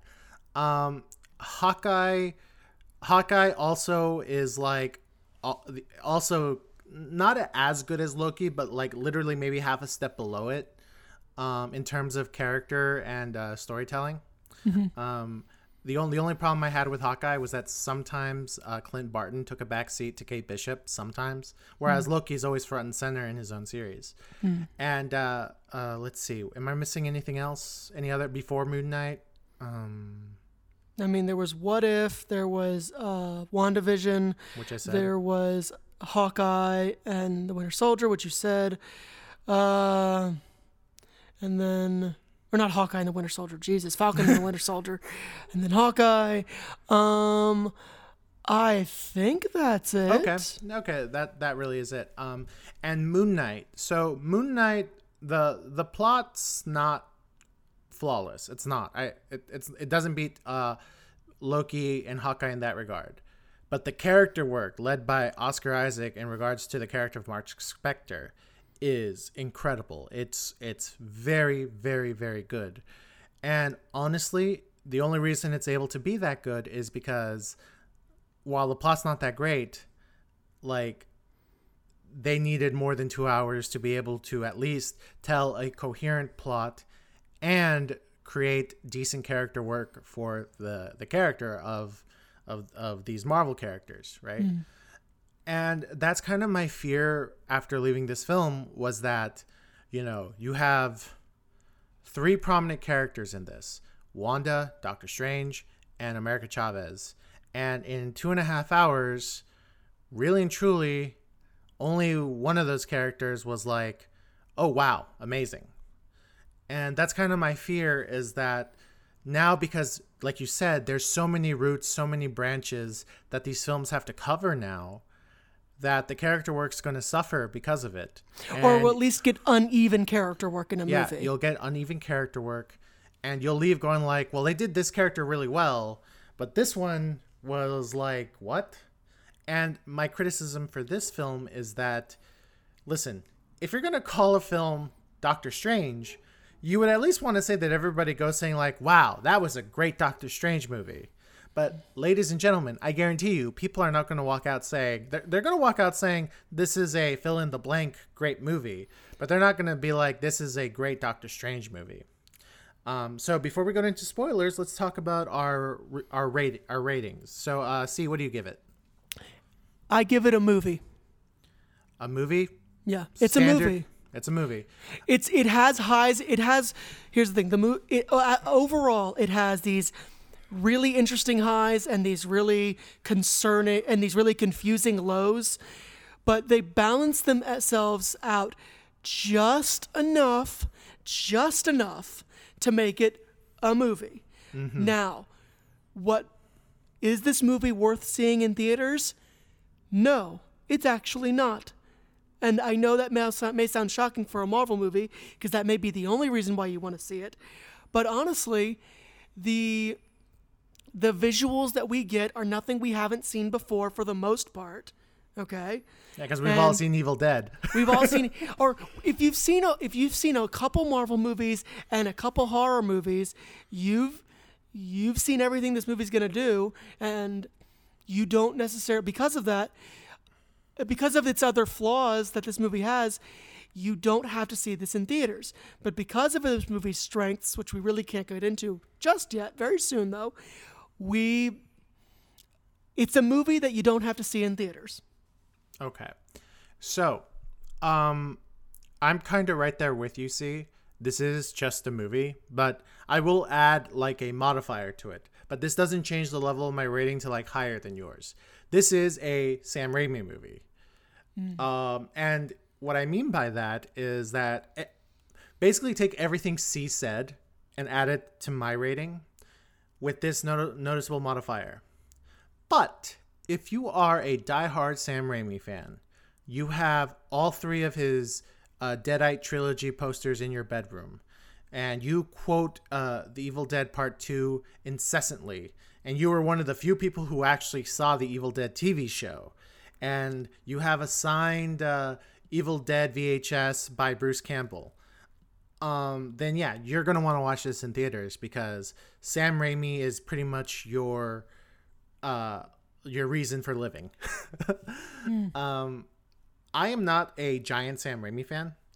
I appreciate what he's done in regards to the horror and superhero genres. Um, I was pleasantly surprised at how much this giant Marvel movie was was like without question a movie that Sam Raimi directed. There is a set piece at the climax where you get like and it happens very fast, but you get like the the the film speed up crank of of something coming out of the ground and you know I, I thought to myself man if i'm a giant evil dead fan if i if i like was one of the if i watched like drag me to hell a hundred times when i was in high school this is a movie i would need to see in theaters. But i am not a giant sam raimi fan. I'm not. And i totally agree with c.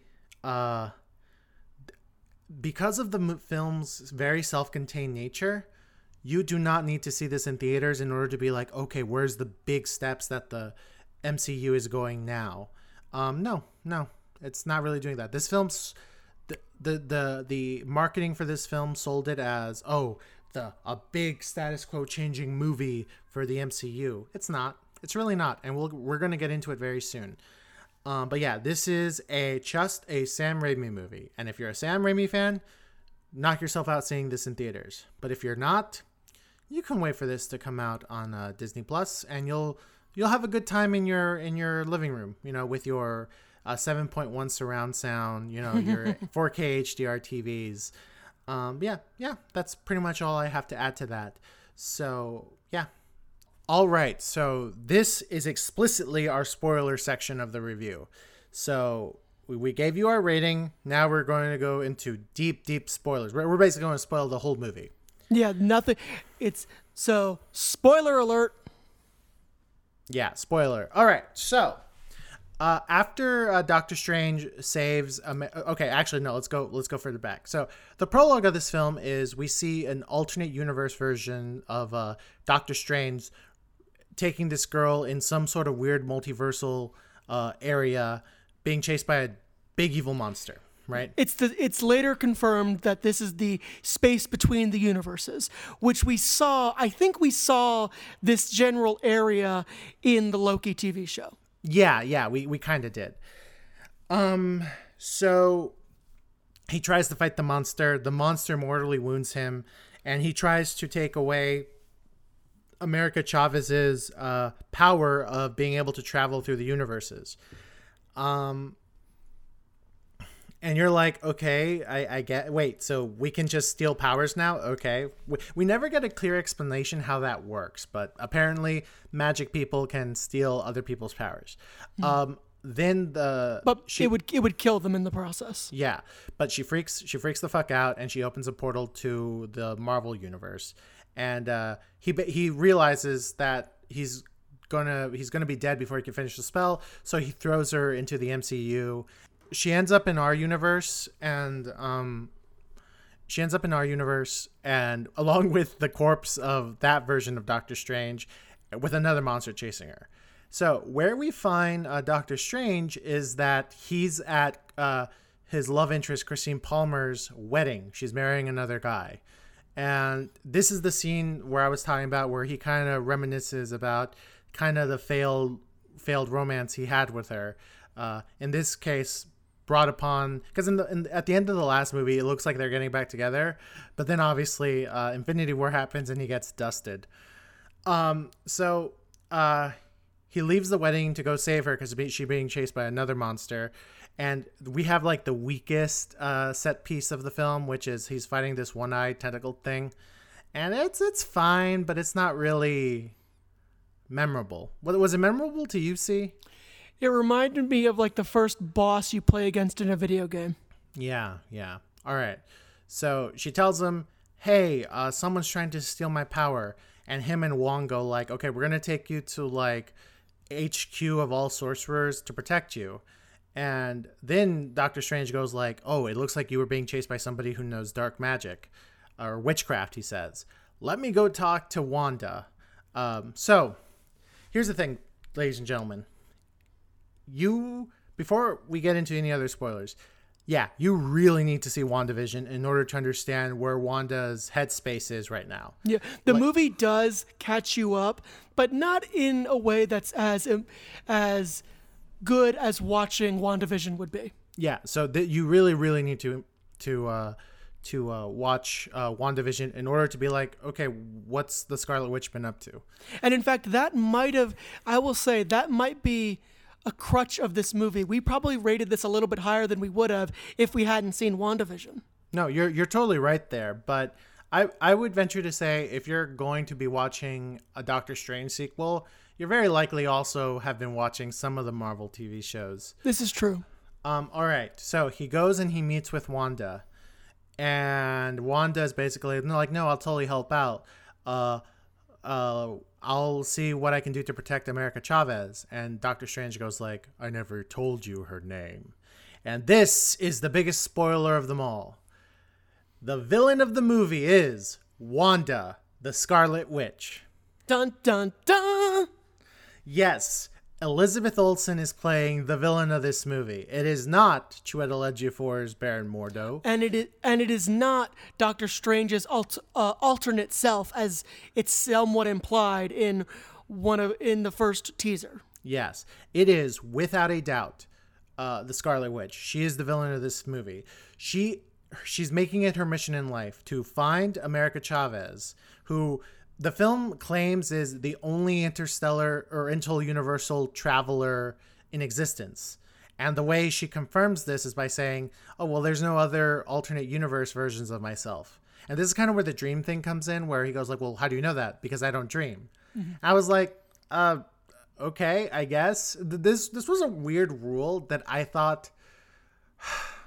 I thought they just created it because they were like, "Oh, well, we need to we need to find some way to justify why uh, Wanda wants to kill America Chavez because Yeah. oh, she's the only one." And I'm like, "No, I mean, you're already you're already going down as making her the villain. I mean, just just say like, well, she's the only one I can find." Um, there's no reason to create this weird rule of like, well, she's the only one. There's no other one in existence. I felt like I felt like they, they were trying to be like, well, this is why she's uh, such a this is why Wanda's gone so bad is because it's only America Chavez. No one else can do this. But anyway, anyway. Uh, so how does Elizabeth Olsen do as the villain?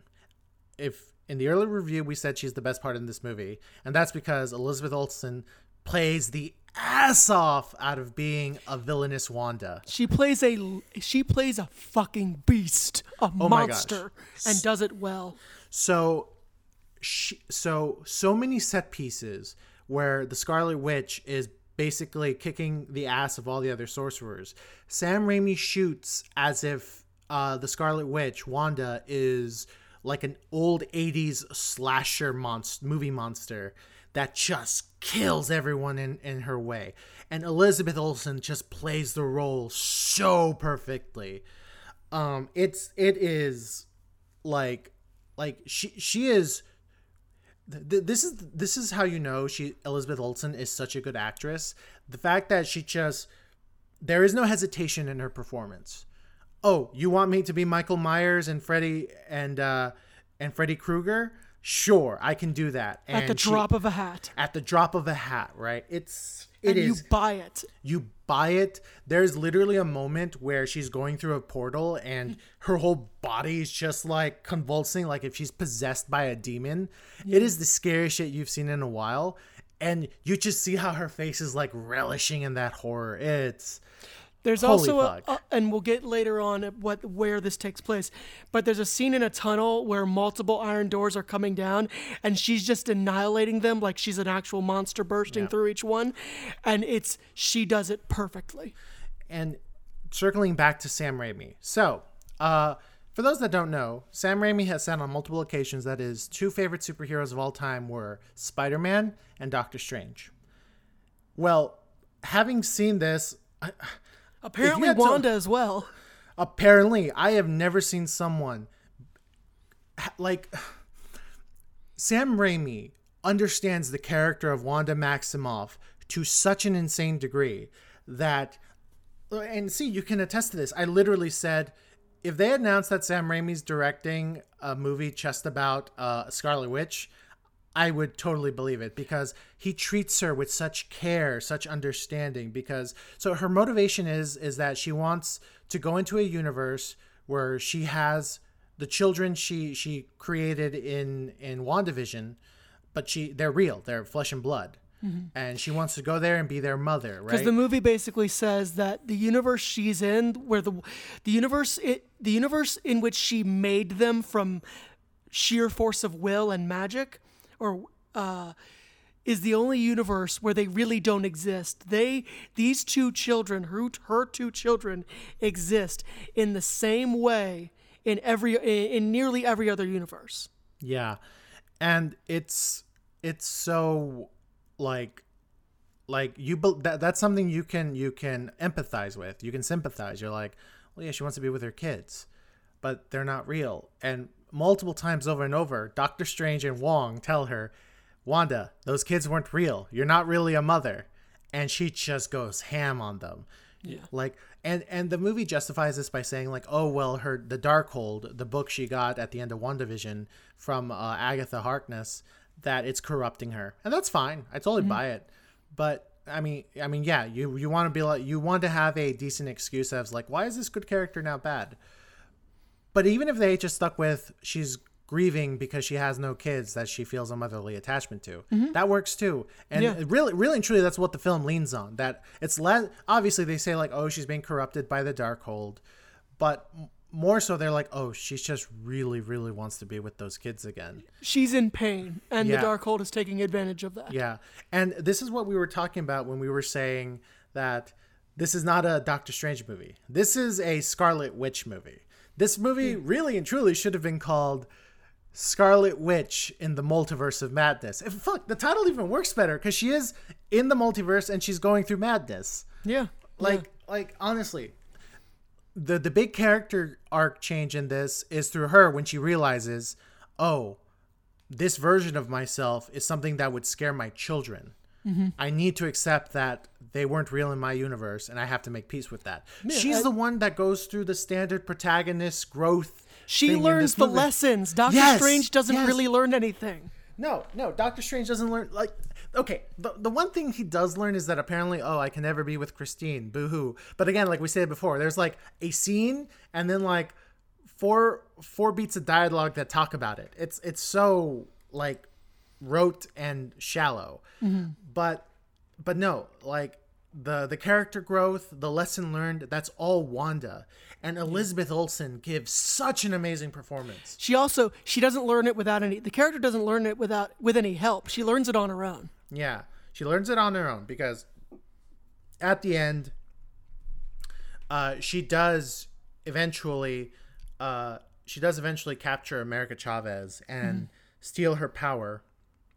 Or no, no, no. She tries to steal her power, but America Chavez, out of nowhere, goes like after she gets a pep talk from Doctor Strange, goes like, "Oh, now I know how to control my power," mm-hmm. and she opens a portal and goes like, "Go, go, go see the kids." And Wanda Well, no, it's in. not that. It's not that go see the kids. It's she opens up a portal. Wanda goes through it, and I guess manages to find the kids. Yeah, and the kids are like terrified of her because she's like covered in blood and like with a bunch of chaotic energy magic surrounding her. Yeah. and they're like, And she's also in her wand of in her wa- in her Scarlet Witch outfit. yeah, and they're like terrified of her, and they go like, a witch, a witch, mom, save us! And then uh, the an alternate Wanda comes out and goes like, these are my kids. And when Wanda sees those kids crying at the sight of her, Mm-hmm. she finally makes peace with it, and you know.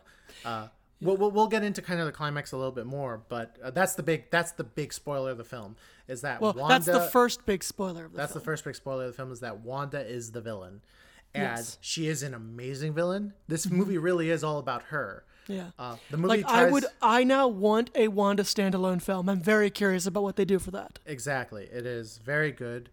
Um, th- Sam Raimi relishes in like enveloping her with so many visual, like like horror visual flairs. Like she's the zombie, she's the slasher monster, she's the ghost that comes out of the uh, out of the uh, window mirrors.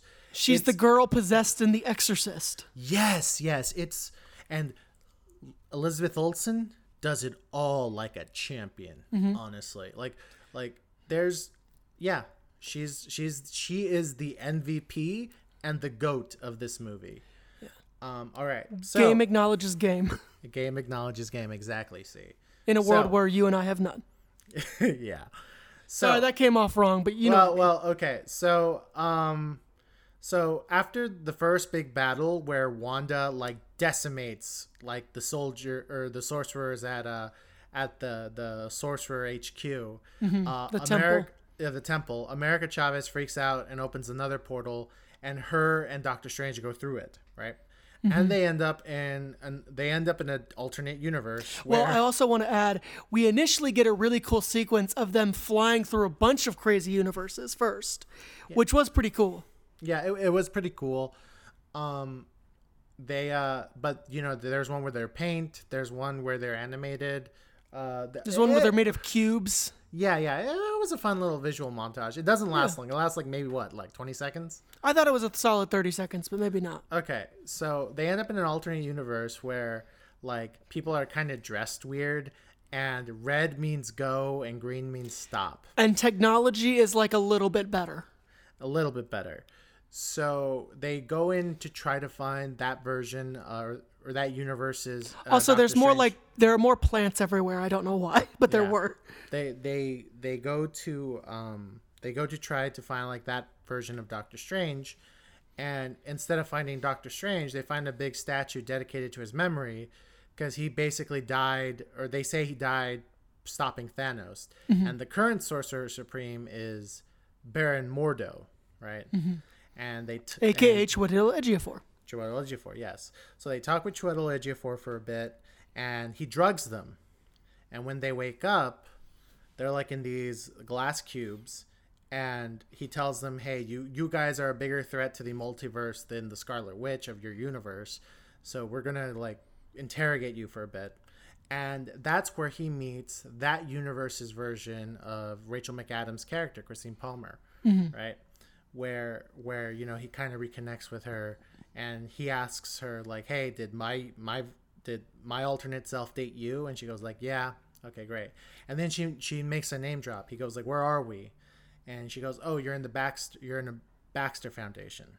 So for those that don't know, the Baxter Foundation is the organization created by Reed Richards of the Fantastic 4 So, uh, Baron Mordo takes Doctor Strange to meet their version of the Avengers, which isn't called the Avengers. It's called the Illuminati, I forgot that's what they called it. which is in the comics. So, Yes. for those that don't know, in the com- in the Marvel comics, uh, uh, they created this organ this like secret group of, of superheroes to guard like the the Infinity Gems, right? And the Illuminati roster was Doctor Strange, uh, Iron Man, Black Bolt, Professor Xavier, uh, Namor, and I'm missing one. Uh, and Reed Richards, yeah, and Reed and you're Richards you're talking about in the comic. in the comics. That that was the roster of the Illuminati, and they each took control of of one of the six gems. Reed Richards, aka Mr. Fantastic. Mr. Fantastic, yeah. They were also the group that blasted Hulk out from Earth, and that they kind of were the reason why he like was in Planet Hulk. And when he comes back, they are the people he wants to beat up for like kicking him out of Planet Earth. Oh no, he doesn't want to just beat them up. He wants to kill them. Yeah, but back to this movie. So, Doctor Strange is taken away to be to be, you know, kind of this tribunal with that Illum- that Illuminati group, and this is where you get all the where you get the expected uh, cameos, right? So, we get, uh, and we get again Baron Mordo played by Chiwetel Ejiofor. We get a version of Captain Marvel played by um, the actress who played Maria Rambeau, um, or AKA her best friend from the Captain Marvel movie, AKA the actress who was in. They basically switched the roles. The Yeah. friend became the Captain Marvel instead. Yeah, uh, I'm trying to find the name of the actress because you know she was in James Bond as well. Oh, yeah, yeah. Lashana Lynch, And So she's she's great. Yeah, so In she- in James Bond, I should say. Yeah, so she plays that version of Captain Marvel. We get Captain Carter from the uh, What If Marvel show, played by Hayley Atwell. Uh, we get an alternate version of an alternate version of Black Bolt, with the role reprised by Anson Mount. So Anson Mount played Black Bolt in the god awful ABC show Inhumans, and he has like a comic accurate costume, and he has the tuning fork on his head, and when they talk about a flashback on how so again another big thing is that it's revealed that it wasn't actually doctor strange who killed thanos um, or he did kill thanos but he used a forbidden technique to kill him so the the illuminati killed him in response to that so anson and that's where they kind of show anson mount doing the black bolt power of when he speaks his voice is so powerful it destroys everything in front of it um, and uh, then we get da da da. We get uh, Professor X, Professor Charles Xavier, played by Patrick Stewart. And this is a little fun thing for the fans. He, um, when they introduce him, they play the 1990s X Men cartoon theme song when he comes in, and people that kind of got a lot of cheers from people. Yeah. people were like, "Oh yeah, well yeah." So da da da da. A lot of da. a lot of a lot of young dads cheered. Yeah, a lot of young dads cheered. And uh, finally, we get Reed Richards, played by John Krasinski. And that that got the biggest reaction. Yeah.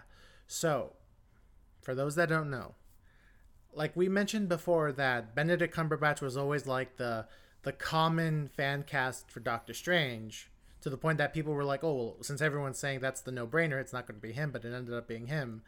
After that, especially after uh, after A Quiet Place came out, uh, John Krasinski Krasinski was always like the popular fan cast for Reed Richards, and Emily mm-hmm. Blunt, his wife, for Sue Richards mm-hmm. or Sue Storm. And you know, imagine my surprise, our surprise, when he pops in with his stretchy powers, and you're like, "Wait, that's Jim from The Office." Oh my God, Marvel actually like listened to fan casting again. Mm-hmm. And you know, he- I mean, so another big thing is that after we get introduced to Illuminati, uh, uh, Wanda does a does that forbidden technique that they killed their version of Doctor Strange for, uh, which is called dreamwalking, where she possesses an alternate universe version of herself, so she can walk across that universe and do in- incredible damage. Yeah, that is actually so. Yeah, that is something that they, that is that we that is established kind of earlier in the movie than before we just established it. Is that dream walking is a way you can literally temporarily possess the other version of you in another universe. Yeah. So so she does that and in fact it's this it's this version of Wanda that when she goes into that universe again, she tries to take her kids, right? Mm-hmm. So she possesses this version of Wanda and she goes to the Illuminati uh, uh, headquarters in order to kill uh, or in order to capture America Chavez and kill her. So the Illuminati go and faces her, and Wanda lit- literally kills all of them except for Baron Mordo. Mordo.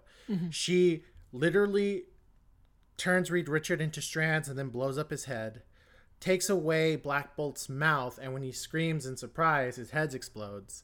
He chops Captain Carter in half with her own shield, and she basically crushes Captain Marvel, or the Maria Rambeau version of Captain Marvel, with rubble. And uh, then um, we get a showcase of Professor X's uh, mind t- uh, telepathy ability, where he's trying to free the possessed Wanda, and then this like this what was like this red cloud comes over him, and this monstrous Scarlet Witch comes out and snaps his neck.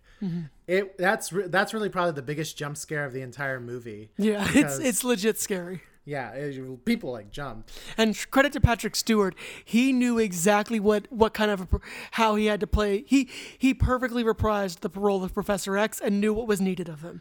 Yes, yes. Uh, like Patrick Stewart, like again, I know everyone loves James McAvoy, but like honestly, when I think of Professor X, I still think of Patrick Stewart. Of course you do. And listen, Anyone we- do. Anyone would. and listen, I am so happy for Anson Mount because, like that Inhumans TV show, he's in uh one of the new Star Trek TV shows as Captain Pike. Uh, but that that god awful Inhumans TV show must have been must have been such a stain on his career. And imagine his surprise when like he gets a phone call from Kevin Feige and it's like, "Hey, yeah, I want you to reprise uh, Black Bolt." I, you know, even for like a for like an He first cam- checked. He first probably checked to make sure it wasn't April first. Yeah, exactly. And you know, he, he even he even got a chance to do like the the the the the Black Bolt like sign language uh, thing Mm-hmm. that the character is known for. Uh, Lashana Lynch as Maria Rambeau as Captain Marvel. I mean, yeah, worked fine. You know, Yeah.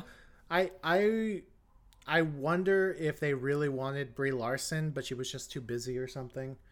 Um, and then Hayley Atwell as Captain Carter. I never saw that episode of What If, but was that like true to the character as far as you could tell? So yeah, it was it was a perfect copy of the the performance because it was she also did the voice acting for it. I think.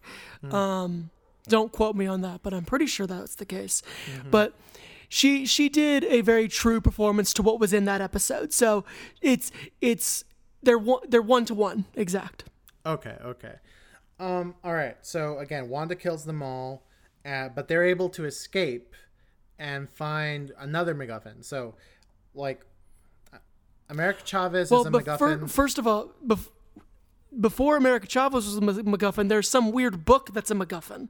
which, which they establish is like the the divine, the good version of the Darkhold, the book of Vish- Vishnu. Yeah, but they don't really care about that book that much. And for a second, I was like, wait, there. I like for us for ten seconds forgot there were two books, and then I was like, oh right, there are two books. I Yeah, there's a- forgot. There's, the bad book, which which which Wanda has. It's the she got from WandaVision. Necronomicon.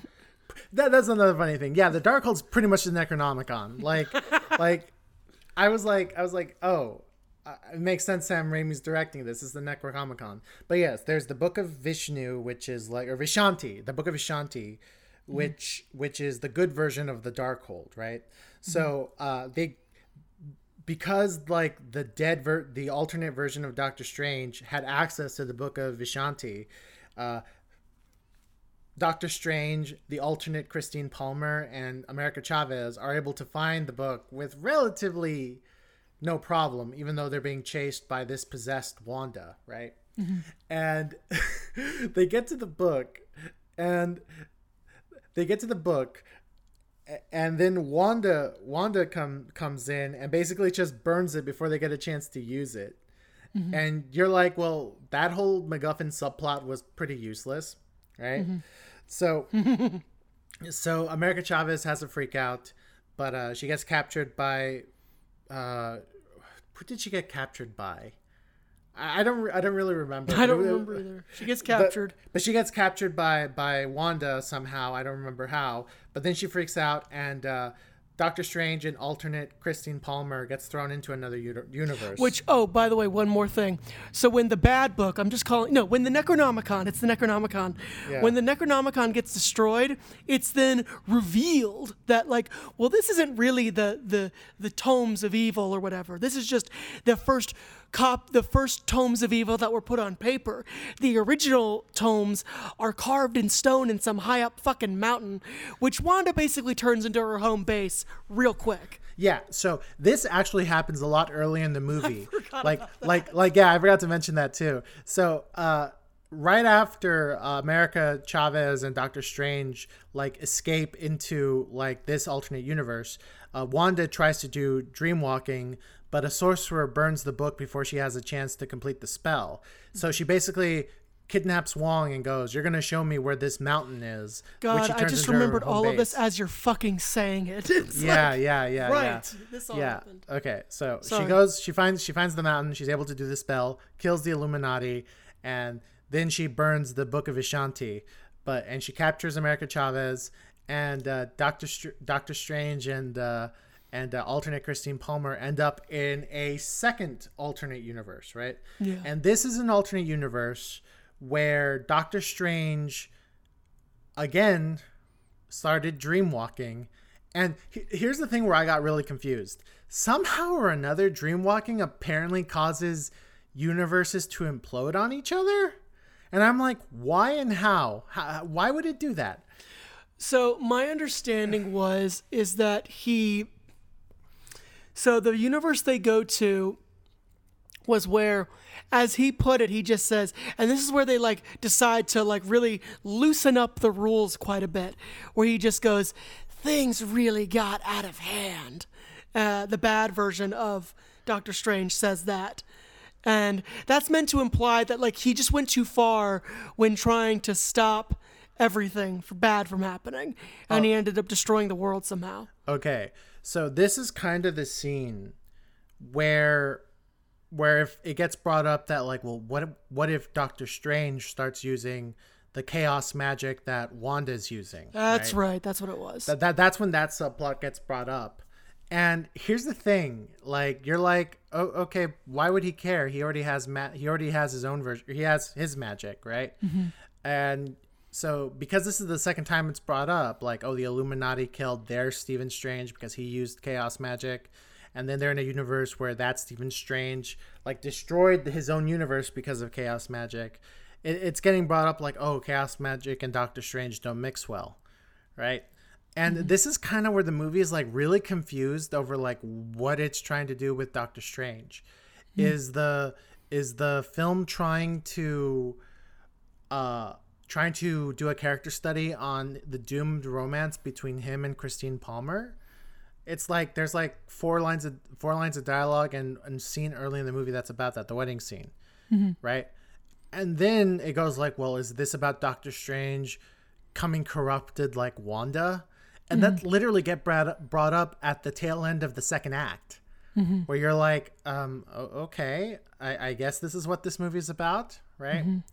But he never. Okay, so um, he ends up wanting to find out a way to go back to his universe to defeat Wanda, and bad Doctor Strange just refuses to tell him, and instead he wants to kill him and keep uh, Christine Palmer for himself. And they have a fight with uh, using music, which was pretty cool. it was cool It, it was actually really cool, but you're just kind of confused because you're like, why? Why do you like? I get you're still in love with with with Dr. Palmer, but like, what makes you think she's gonna want to stay with you? Um, or or or like, especially in a universe that looks like it's gonna be even more destroyed. Um, so Benedict or not Benedict, uh, our Doctor no Strange- benedict strange yeah so uh Doctor Strange uh kills bad Doctor Strange, right? He kills him and he basically is like, "Oh god, we're stuck here. What are we going to do?" And he and while that's happening, Wanda is beginning the spell to remove uh, uh America Chavez's powers and kill her in, in the process. Um so Doctor Strange literally goes like, "Oh, there's nothing I can do. Wait, I can do dream walking. And obviously, alternate Dr. Christine Palmer goes, Oh, all your strangers are alike. You all want to use chaos magic. But it's like, it's like, and here's the thing. He goes like, Well, it's the only way. And she goes like, You're right. It's the only way. It's such a shallow. she just like- accepts it she goes like, "Oh, it's it's the only way." And here's the crazy thing: it took Wanda a while to master chaos magic, and this was something that kind of annoyed me in the in the first film. Was that Doctor Strange goes like, "Oh, I'm I'm really having a hard time learning magic," but then he just out of nowhere becomes the best magician out of all of them. Mm-hmm. And then this is the kind of the same thing. He's like, I don't know how to use chaos magic, the dark magic, the magic of the damned. And then he's like, Oh, actually, I'm pretty good at this. Yeah, he's like, he, guys and gals, everyone listening, he literally takes like the, the banshees of the dead and turns them into a cloak at one point. Yeah. Is all I can say. so but that's what- a little later. But here's here's the thing. So he dreamwalks into the corpse of himself that that America Chavez showed him to prove that she was from a different dimension. Mm. And this is where Sam Raimi goes like, "I'm just remaking Evil Dead, guys." Yeah. Literally, when that corpse comes out from its from its grave, mm-hmm. it is shot for shot the Evil Dead, where he goes like, "Ugh." Yep. it is hilarious people some people were like clapping when they go like ah evil dead but i was like i enjoyed it but i i was just kind of shocked at how blatant it was you know Yeah. so anyway uh so anyway uh, as he's dreamwalking a corpse uh doctor strange has to battle the banshees of hell and like uh c said Because raising the dead is is forbidden. right? Uh, as he, so so he turns him into a cloak, Yeah. and then he he goes and fights Wanda, right? Yeah. So he fights Wanda. And by the way, visually, I'll admit, visually, undead Doctor Strange with a cloak of uh, of of hell banshees with arms flailing all over the place looked really fucking cool. I'll acknowledge that. Yeah, no, it was it was pretty fucking cool. Um, then Wong comes into the battle because uh, Wanda threw him over the mountain, but he was able to survive.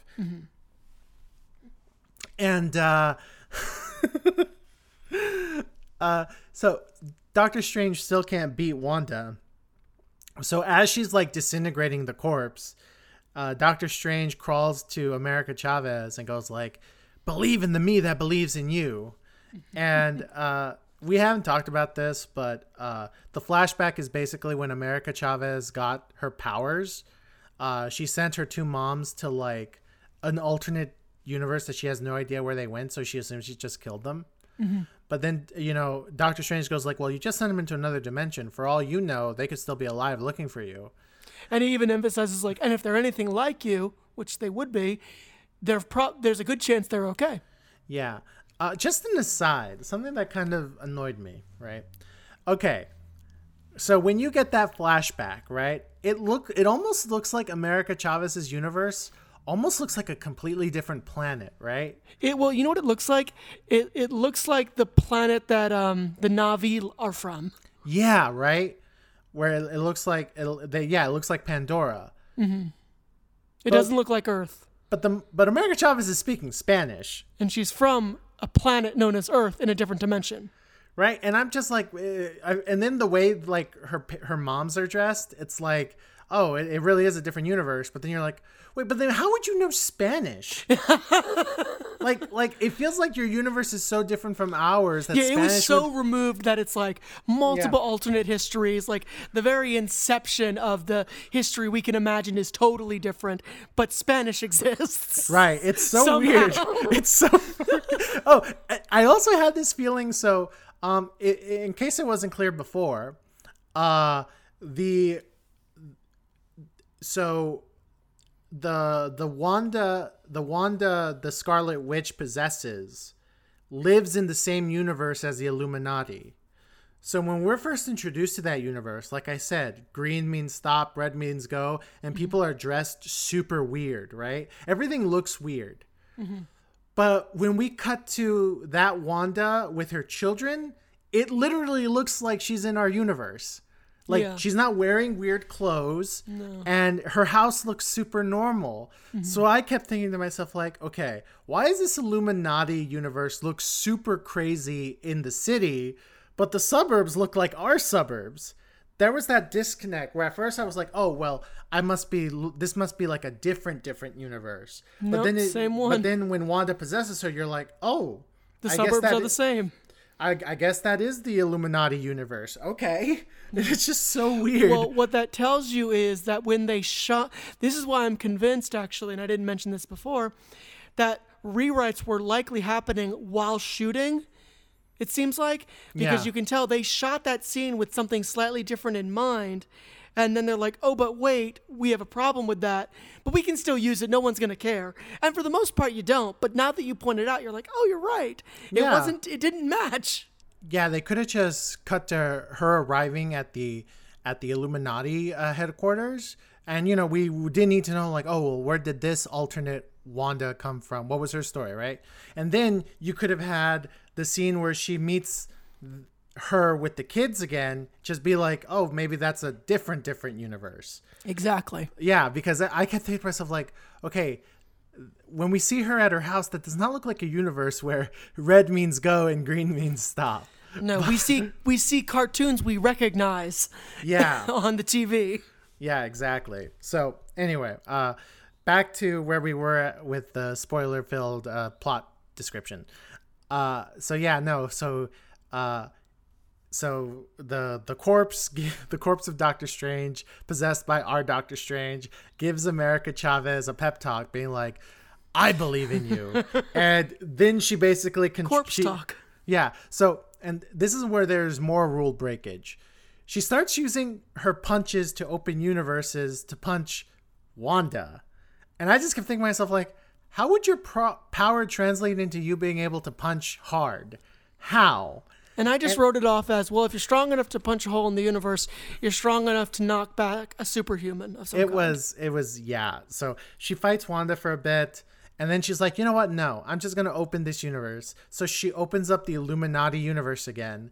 Wanda walks in, and like we state, stated earlier, she finds her kids. They are terrified of her. She's broken up about it, and then Illuminati Wanda, who should be really pissed that this bitch took over her body and made her kill five people. and like hung out with her kids for a bit. Yeah. And she's like, oh, don't worry, Wanda. Know that they are loved. Well, this is where like this movie had it's kind of like how remember when WandaVision, Wanda was kind of forgiven for like the horror she put that town through. Yeah. It's kind of like unfortunately the same problem, and I, am again saying that Wanda's motivations were very strong, and I even understood them. But again, this is a case where Wanda's like huge, massive transgressions were like pretty easily written off. Yeah. Well, okay. So they're re- easily written off by Illuminati Universe Wanda, right? Sure. But Wanda herself is still like, oh no, what I what I did throughout this whole movie was really fucked up, guys. And she goes like, you know what, fuck it. So that mountain of the Scarlet Witch with the with the runes of chaos magic, she go she tells uh she tells uh, America America Chavez and Wong to leave, and she just destroys it. Right. So she tr- destroys it. Columns are falling down all around her like Samson from the Bible, and we get a wide shot of kind of chaos magic, like surrounding surrounding the entrance of that of that tower. So they might be able to be like, oh, well, Wanda died crushing herself, but that's bullshit. She obviously teleported herself out of there. so she got as, out. as far as we know, I don't accept that Wanda's dead. No, Wanda ain't dead. There's no she ain't way. dead. There's no way. She's gonna pop up somewhere. Probably either the next Avengers movie or the next Doctor Strange movie. Who knows? All right. Yeah, she gets a nice little break, but she will be back. She will be back. Um, so America opens a portal to rescue uh, Doctor Strange and Illuminati universe version of Christine Palmer, and uh, you know the the day is saved. Right. Uh, America Chavez decides to stay at the temple and learn how to be a sorceress. Uh, so there's been there was a running joke throughout the entire film that Doctor Strange refuses to bow to Wong since Wong is the sorcerer supreme. And in a moment of humility, Doctor Strange actually does bow to Wong, right? So the day the day is saved, you know, blah blah blah. Uh, Benedict uh, Cumberbatch like does his smirky smile as Doctor Strange, and he walks out of he walks out of the um. What is the building called that's in Greenwich Village? I love that it's in The Greenwich Sanctum, Village. uh, the Sanctum Sanctorum. I think. All right, so he walks out of the sanctum to enjoy a beautiful day in New York City, Mm-hmm. and bum bum bum, a third eye pops out of his head. Yep. So something I forgot to mention was that evil Doctor Strange apparently developed a third eye when Mm-hmm. he started using dark the dark magic from the Darkhold. Mm-hmm. And so the same thing has now happened to our Doctor Strange. He's developed Mm-hmm. the third eye. Here's the thing. Like again, they only they don't again illuminati uh christine palmer goes like oh all doctor stranges want to use evil magic but it's something that gets brought on so late in the film that when you when it's when it ends with him developing the third eye i'm like why is that a big deal like if this was a big deal this would have been the thing that strange would have been struggling with throughout the entire movie. But you made him like kind of be sad that he's not with christine. And then you make him like not really do much because most of the movie is him just reacting to what Wanda's doing, mm-hmm. and then he might have a potential relationship with Illuminati universe Christine Palmer, and then you know then you go like oh I apparently like messing with with dark magic. Like But it that- would have been really interesting if they opened the movie where when he wakes up from the dream, he suddenly gets into a lot of pain and the third eye opens for some Yeah, reason. yeah, it's such a last minute thing, and it comes in so late in the movie that it just doesn't register as an important event for me. And he could even like use magic to hide it, but then it's like the pain it wants to be seen. All it's and, like- and- and then the, the anyway, mid sorry. and then the mid credit scene kind of undermines even that. So the movie ends with the eye opening, and that is a really it treats it as a really big deal. You get the dun dun dun, Yeah. right, and then the the credits roll, right. We get the we get the end credits, and then you know Marvel always does this. After the end credits, we get a we get a mid credit scene, right. So the mid credit scene is this. Again, different day. Doctor Strange is walking down the street, and boom, a portal opens. But it's not like the the magical portal that the sorcerers do, and it's not even the multiverse portal that America Chavez can do. It's do. an alien portal. It's like an alien portal, and out pops out, bum bum bum, Charlize Theron. Now I could look at C and I could tell that he's like, wait, who's she supposed to be? Yeah. And I could I could see that most people were like going like, who's she supposed to be? I'm happy that after like 20 seconds of me going, who is she supposed to be? Or not 20 seconds, like two seconds of me going like, who's she supposed to be? I go, oh, she's Clea Strange. So, in the comics, Stephen Strange has a wife, right? And her name is Clea, and she's like like a chaos magic uh, person as well. So, and again, it it's kind of adds that period to this to this whole idea that oh, this is really about the tragic romance between uh, Christine and Stephen. Like, oh, he can never. He even goes like, "I know I can never be with you in any universe," and we feel sad that like, oh, no one will ever love Doctor Strange. But obviously, if Clea appears, she's gonna be eventually his wife. So he does end up finding love, right? But but here here's the thing. It's a fun mid credit sequ- sequence. You go like, oh, okay, uh, Clea is gonna be in the next movie. It's Charlize Theron. It's gonna be a lot of fun. And she goes, "You've messed with the multiverse." And he goes like, "Yeah, you need to help me fix it." Okay. And he goes like, "Are you ready?" He's like, "Yeah." And then what he does is that his his uh, third eye pops up. So the movie proper ends with him like in pain that the eye opened, and we're like, "Oh my god, what's he gonna do now?" And then the mid-credit sequ- scene, uh, scene ends with him being like, "Eh, I have a third eye now. Isn't that cool?" Yeah. So that scene, in a way, undermines the ending of the movie, where we're like, "Oh no, what's going to happen now?" And it's like, "Oh no, he he, he deals with it, right?" Um, so, and then the final the final uh, end credits scene is literally a Bruce Campbell cameo. So he, he had a scene when they first arrived in the uh, Illuminati universe where he sells pizza balls.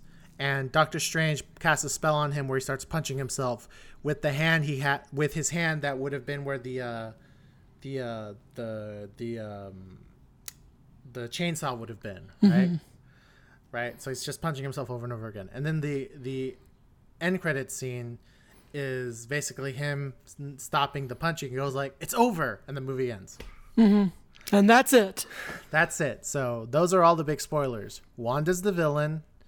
Uh, John Krasinski, Krasinski plays uh, Reed Richards. Um, Patrick Stewart's in it Yeah. as Charles Xavier. Hayley Atwell's in it as uh, Captain Carter. Uh, Lashana Lynch is in it as a different version of Captain Marvel. Uh, Anson Mount reprises his role as a comic accurate version of Black Bolt. Uh, and um, uh, Clea Strange, Clea Strange is going to be in the third movie. yeah, those that's every that's every piece of like new information you could possibly need or spoiler information that is revealed in this movie. It's actually quite a bit. It's just released in such an odd way. Mm-hmm. Yeah, it really is. It really is. So that's it for this review. We have spoken for almost two and a half hours. Um, I probably will just make this still one episode. So Yeah. enjoy this listen as you're going on a really long day trip. And uh, without further ado, I'm C. I'm Al. Good night, everybody.